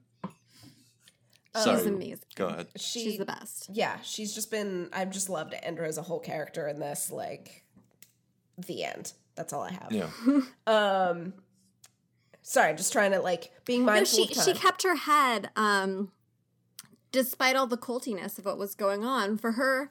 Um, she's a she's a double agent. Like as she has been this whole time. but like it's Yeah. I don't even see it as a double agent. I think that so I think one of the themes that we're seeing, I hope I'm using that correctly because I yeah, anyways, but um one of the themes we're seeing is like the the tension between like the parental slash child Mhm. figures. And so we see that with Indra in Octavia. And I think a lot of like Indra betraying her is because she cares about her. Mm-hmm. You know, it's she's Oh, Yeah. for sure. she- and It she, breaks like, her voices- heart. It breaks her I heart. mean, she said she said as much. She said like so it's yeah. not like that's why when you say acting, I, I don't think that she's necessarily acting. I think like in that moment, she, she's bringing it forward, but she's bringing like real feelings forward because all of this pains her, and and she Mhm. feels complicit in the fact that this happened, and she says that to Octavia, and Octavia kind of like you know she. It's kind of like when the child like says that back to like you made me like this, you like fucked me up. um, this is your fault. yeah, exactly. Like I think that she's Octavia's kind of like reeling um and um Indra responds to that because she she feels it as well. And so um I think a lot of like what Bellamy and, and Indra um are doing is because because they love Octavia and they're just like not sure what to do at this point. Um yeah. Sure. Yeah, definitely. Um, agreed. Agreed. Um, so being mindful of time, um, I was going to try to start to wrap this up. Uh, I definitely want to talk about the chip, but if there was anything you guys wanted to discuss before then, Um, Um, I thought the the uh, Indra's line when she said, "My faith is not as pure as yours," I was like, "That's a nice way of saying I don't believe in that crap." Indra's very diplomatic. yeah, it's like I don't believe in that shit. I'm like, that probably wouldn't have worked. Not that's as a much. That's a much nicer way. it's like the opposite of of a backhanded compliment. It's like something that like like puts yourself down or like explains something Yeah. not good about Right. yourself in compliment to someone else. Yeah, yeah. you're the pure one. I Um, think the only thing I had left to say um, was kind of like the parallel of the Blake siblings is at the end of season four, you know, both of them had lost like their person. And um, for Bellamy, he took in like his last conversation with Clarke and he took that to heart and like it's directed so much of who he is now. Mhm. And versus you have Octavia who she went into the bunker with all um, the good intentions of Lincoln, It- Whoops. and that's like what one, one crew was. And it's interesting to see like how they took the words of this person they very much respected and cared about, and it's interesting that they've interpreted it so differently. So yeah, I feel I like thought that was Bellamy's interpretation was a little bit more true to original he- intent. Sure, sure, but like he Um, was in a he was in a like I said a tuna can boring vacation, and Octavia was not. So I don't think it's Yeah. not like um it's not a double blind study. It is not. It is not a double blind study on the hundred. um, speaking of people who might want to be doubly blinded, at least mentally, um, Madi took the chip and apparently channeled Lexa, which was a nice little moment. Though some people are very angry that the chip is still in play. Um, A I think lot CC, of people are. Yeah, I was I think. surprised. I think. a Wait, lot of- Why is that? Because it's this. Disrespectful to Lexa. no, I'm not sure. I think they just want it like done. I don't. Well, there's a there's a very wide very wide reasonings that I've seen. Like Okay. so on one end of it it's like um stop trying to bring us back in. We don't care. We hate the show. Stop. On the other side it's um stop bringing back this tired storyline that's just baggage from a season that didn't go well. Um and so But I feel Yeah. like CC is not uh, far fetched in suggesting that it like should and will come into play Exactly. with Eligius three. which is why I don't have a problem with it No. at all. I think like I and think I don't Madi think needs to turn on the safe search. Well, but no, I, Madi does Um, not have like a free range to this thing. She That- I better don't think that that's how it not. works. No, I don't think that's that's how it works at all. Because even like, um, Lexa said in season three that like sometimes they kind of like talk to her in her sleep. Mhm. I don't. It, They come to you when you need it in your time of Exactly. need. It, it like it's like if it has information that's useful in that moment, it's going to provide you with that information. it's like having Google search on it, it is- doesn't it's not like um the whole facebook just got downloaded and she's seeing all like every i do not think she's seeing It's Lex it's when you say, "Hey sex." Google, what's this guard's name?" and then it's either this is the guard's name or I'm sorry, I can't help with that. yeah Um, play Despacito. Um, that was Alexa. I, I apologize. I find it interesting that um, we don't have to go into this. but I find it interesting that um, we think of a person who took the flame as still being the same person, but with Ali's chip, um, even before there was any coercion, It's people different said it's not the same person. anymore. And the argument there was because their memories has changed. Their memories have changed. But um, the um, the flame also changes your memories and brain. And I think it's So about Does that mean it's not the same person? It's I think it's control. You could take the flame out. No, no. Well, we even before there was any control, any uh, like coercion. I don't know. with They got real fucking creepy and like Stepfordy as soon as they took the chip. Yeah. Well, Like they got weird. the commanders are also creepy. like Madi got creepy after she opened her eyes. She got all like yeah, but she's like adjusting creepy. I don't think that she's going to be like children of the corn and- from here on out. Mm-hmm. Ooh, that'd be fun though. What if she is different? That could be I. I think a lot of it is like, oh, that would, oh, that would be fun though. Uh, Right. But but I think it's like, possessed Madi. Oh my god, just like Clarke waking up in the middle of the night and Madi's just standing over her like red rum. there were some creepy commanders back in the day. yeah. Yeah. Sorry, you were we were talking about something. Uh, I was talking. I don't remember what I was talking about. Are you talking Shahin? the flame. The flame versus the chip. Oh, oh, right, right, right. Um, to me, the way that the the chip was presented, um, this it's just people went again against their own self interest on the chip. Um, I guess you could. Well, I guess you could argue that they were happier in the chip, and is that against their own self interest?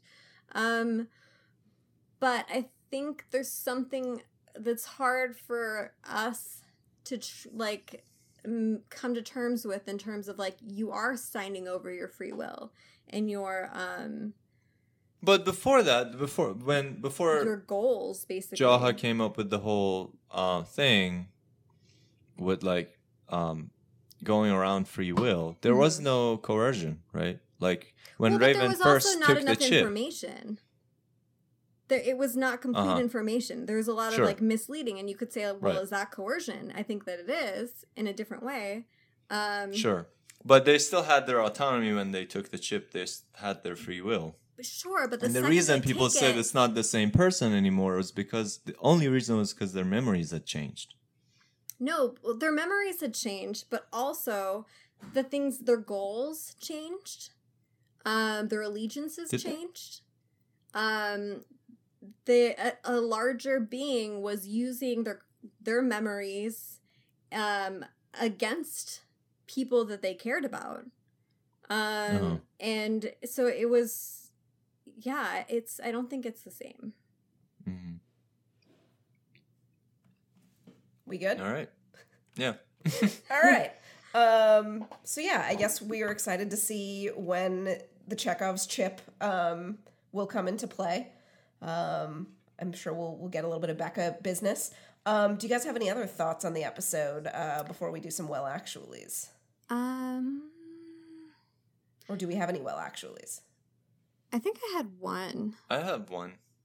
Who wants to go first? You guys should fight to the death for it. you go first, Bubs. Oh, that was it, easy. Yes. Um so oh, this was my I just like was thinking, so the guy that um Madi addresses, Joram, um, and how she says he served in Lux's guard, um, and he was from Sangetta crew. I was thinking like, well, if if people in the guard for um the commander were from all the different cr- crews, which makes sense.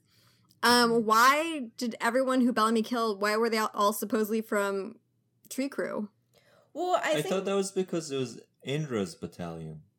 And Indra. But like, then why if it if it's a joint army but if or it's the her- if it- coalition? if it's her personal like if it's her guard i But would you'd think, guess like- that like they get like sent to live in polis but they're not like but each clan still maintains their own sort of like army and Indra's was just closest.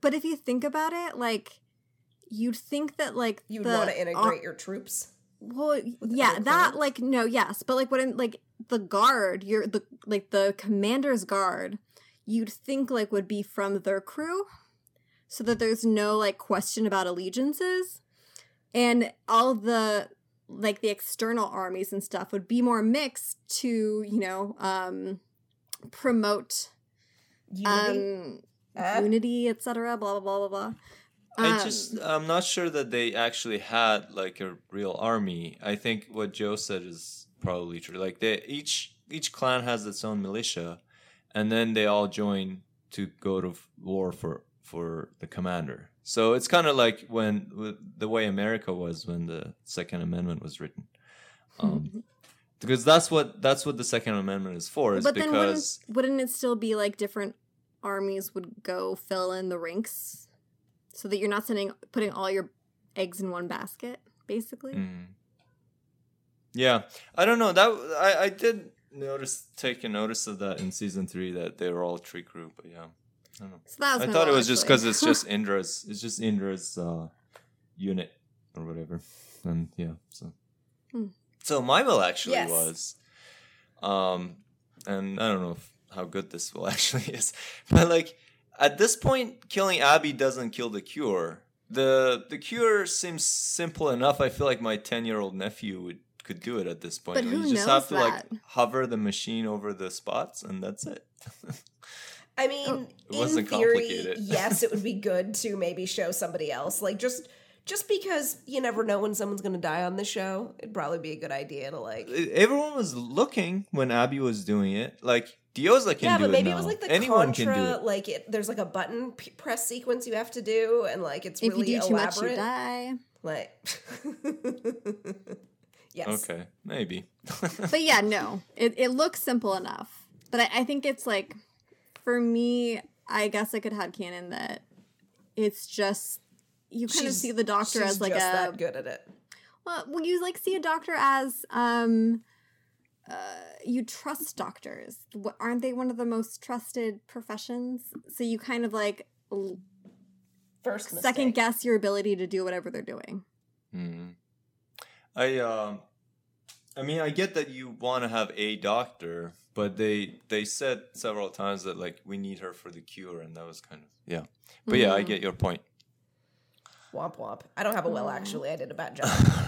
um, other thoughts, uh, Bubs. I Uh, have many other thoughts, but they're not related to the show. I already said my other thoughts, which was the McDonald's hamburger was really good. Okay. Um, wait, was, Was that wasn't that in the break? Was it? I don't think that's. Do you want to sell think people that on this recorded. McDonald's hamburger, Bubs?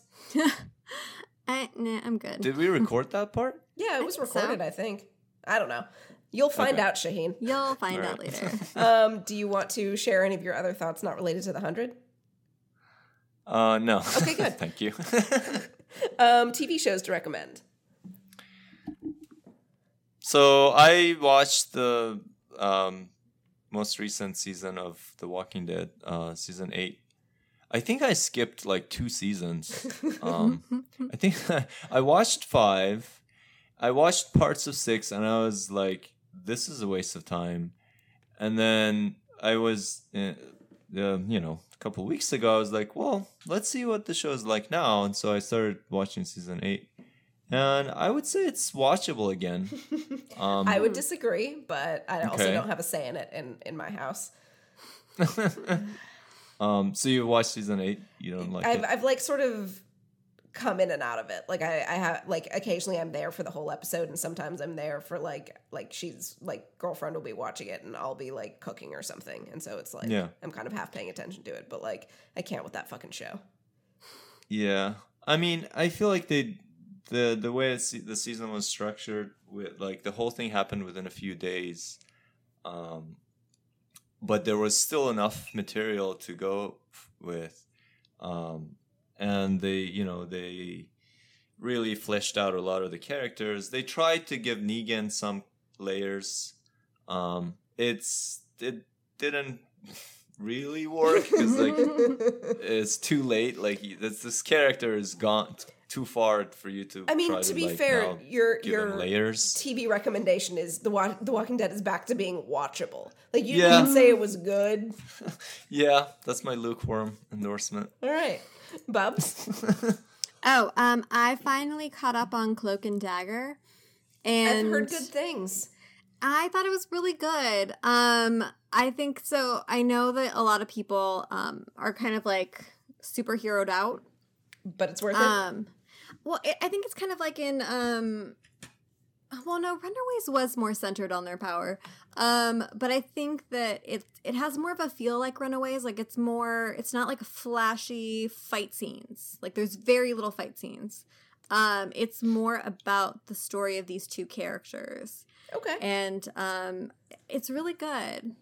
I All think right. it's really good. Yeah Um, I would recommend to people if you have not watched Glow on Netflix to definitely watch that. It is season two is better than season one, and I love season one, and it's just it just feels nice to watch something nice. Though there are some not so nice things this season. Like it's you know it's there's definitely some hard moments, some moments I didn't I didn't enjoy as much, but overall like it's uh it's just- angst good angst bad angst uh, good angst and like some bad angst as well. Like there were just a few like they they did a thing that like I'm glad that they ha- that it resolved the way that it did at least for now. But I did not want that thing to happen even a little bit to begin was with. it straight nonsense It was straight nonsense, but like you know me, I like put up with like 98% of straight nonsense. Like this was some straight nonsense that I just did not want because whatever. Anyway, I it's a good show. the, I will give you 75%. Yeah, that's fair. Uh, all right. Uh, Wait, did you watch any of my like gay suggestions?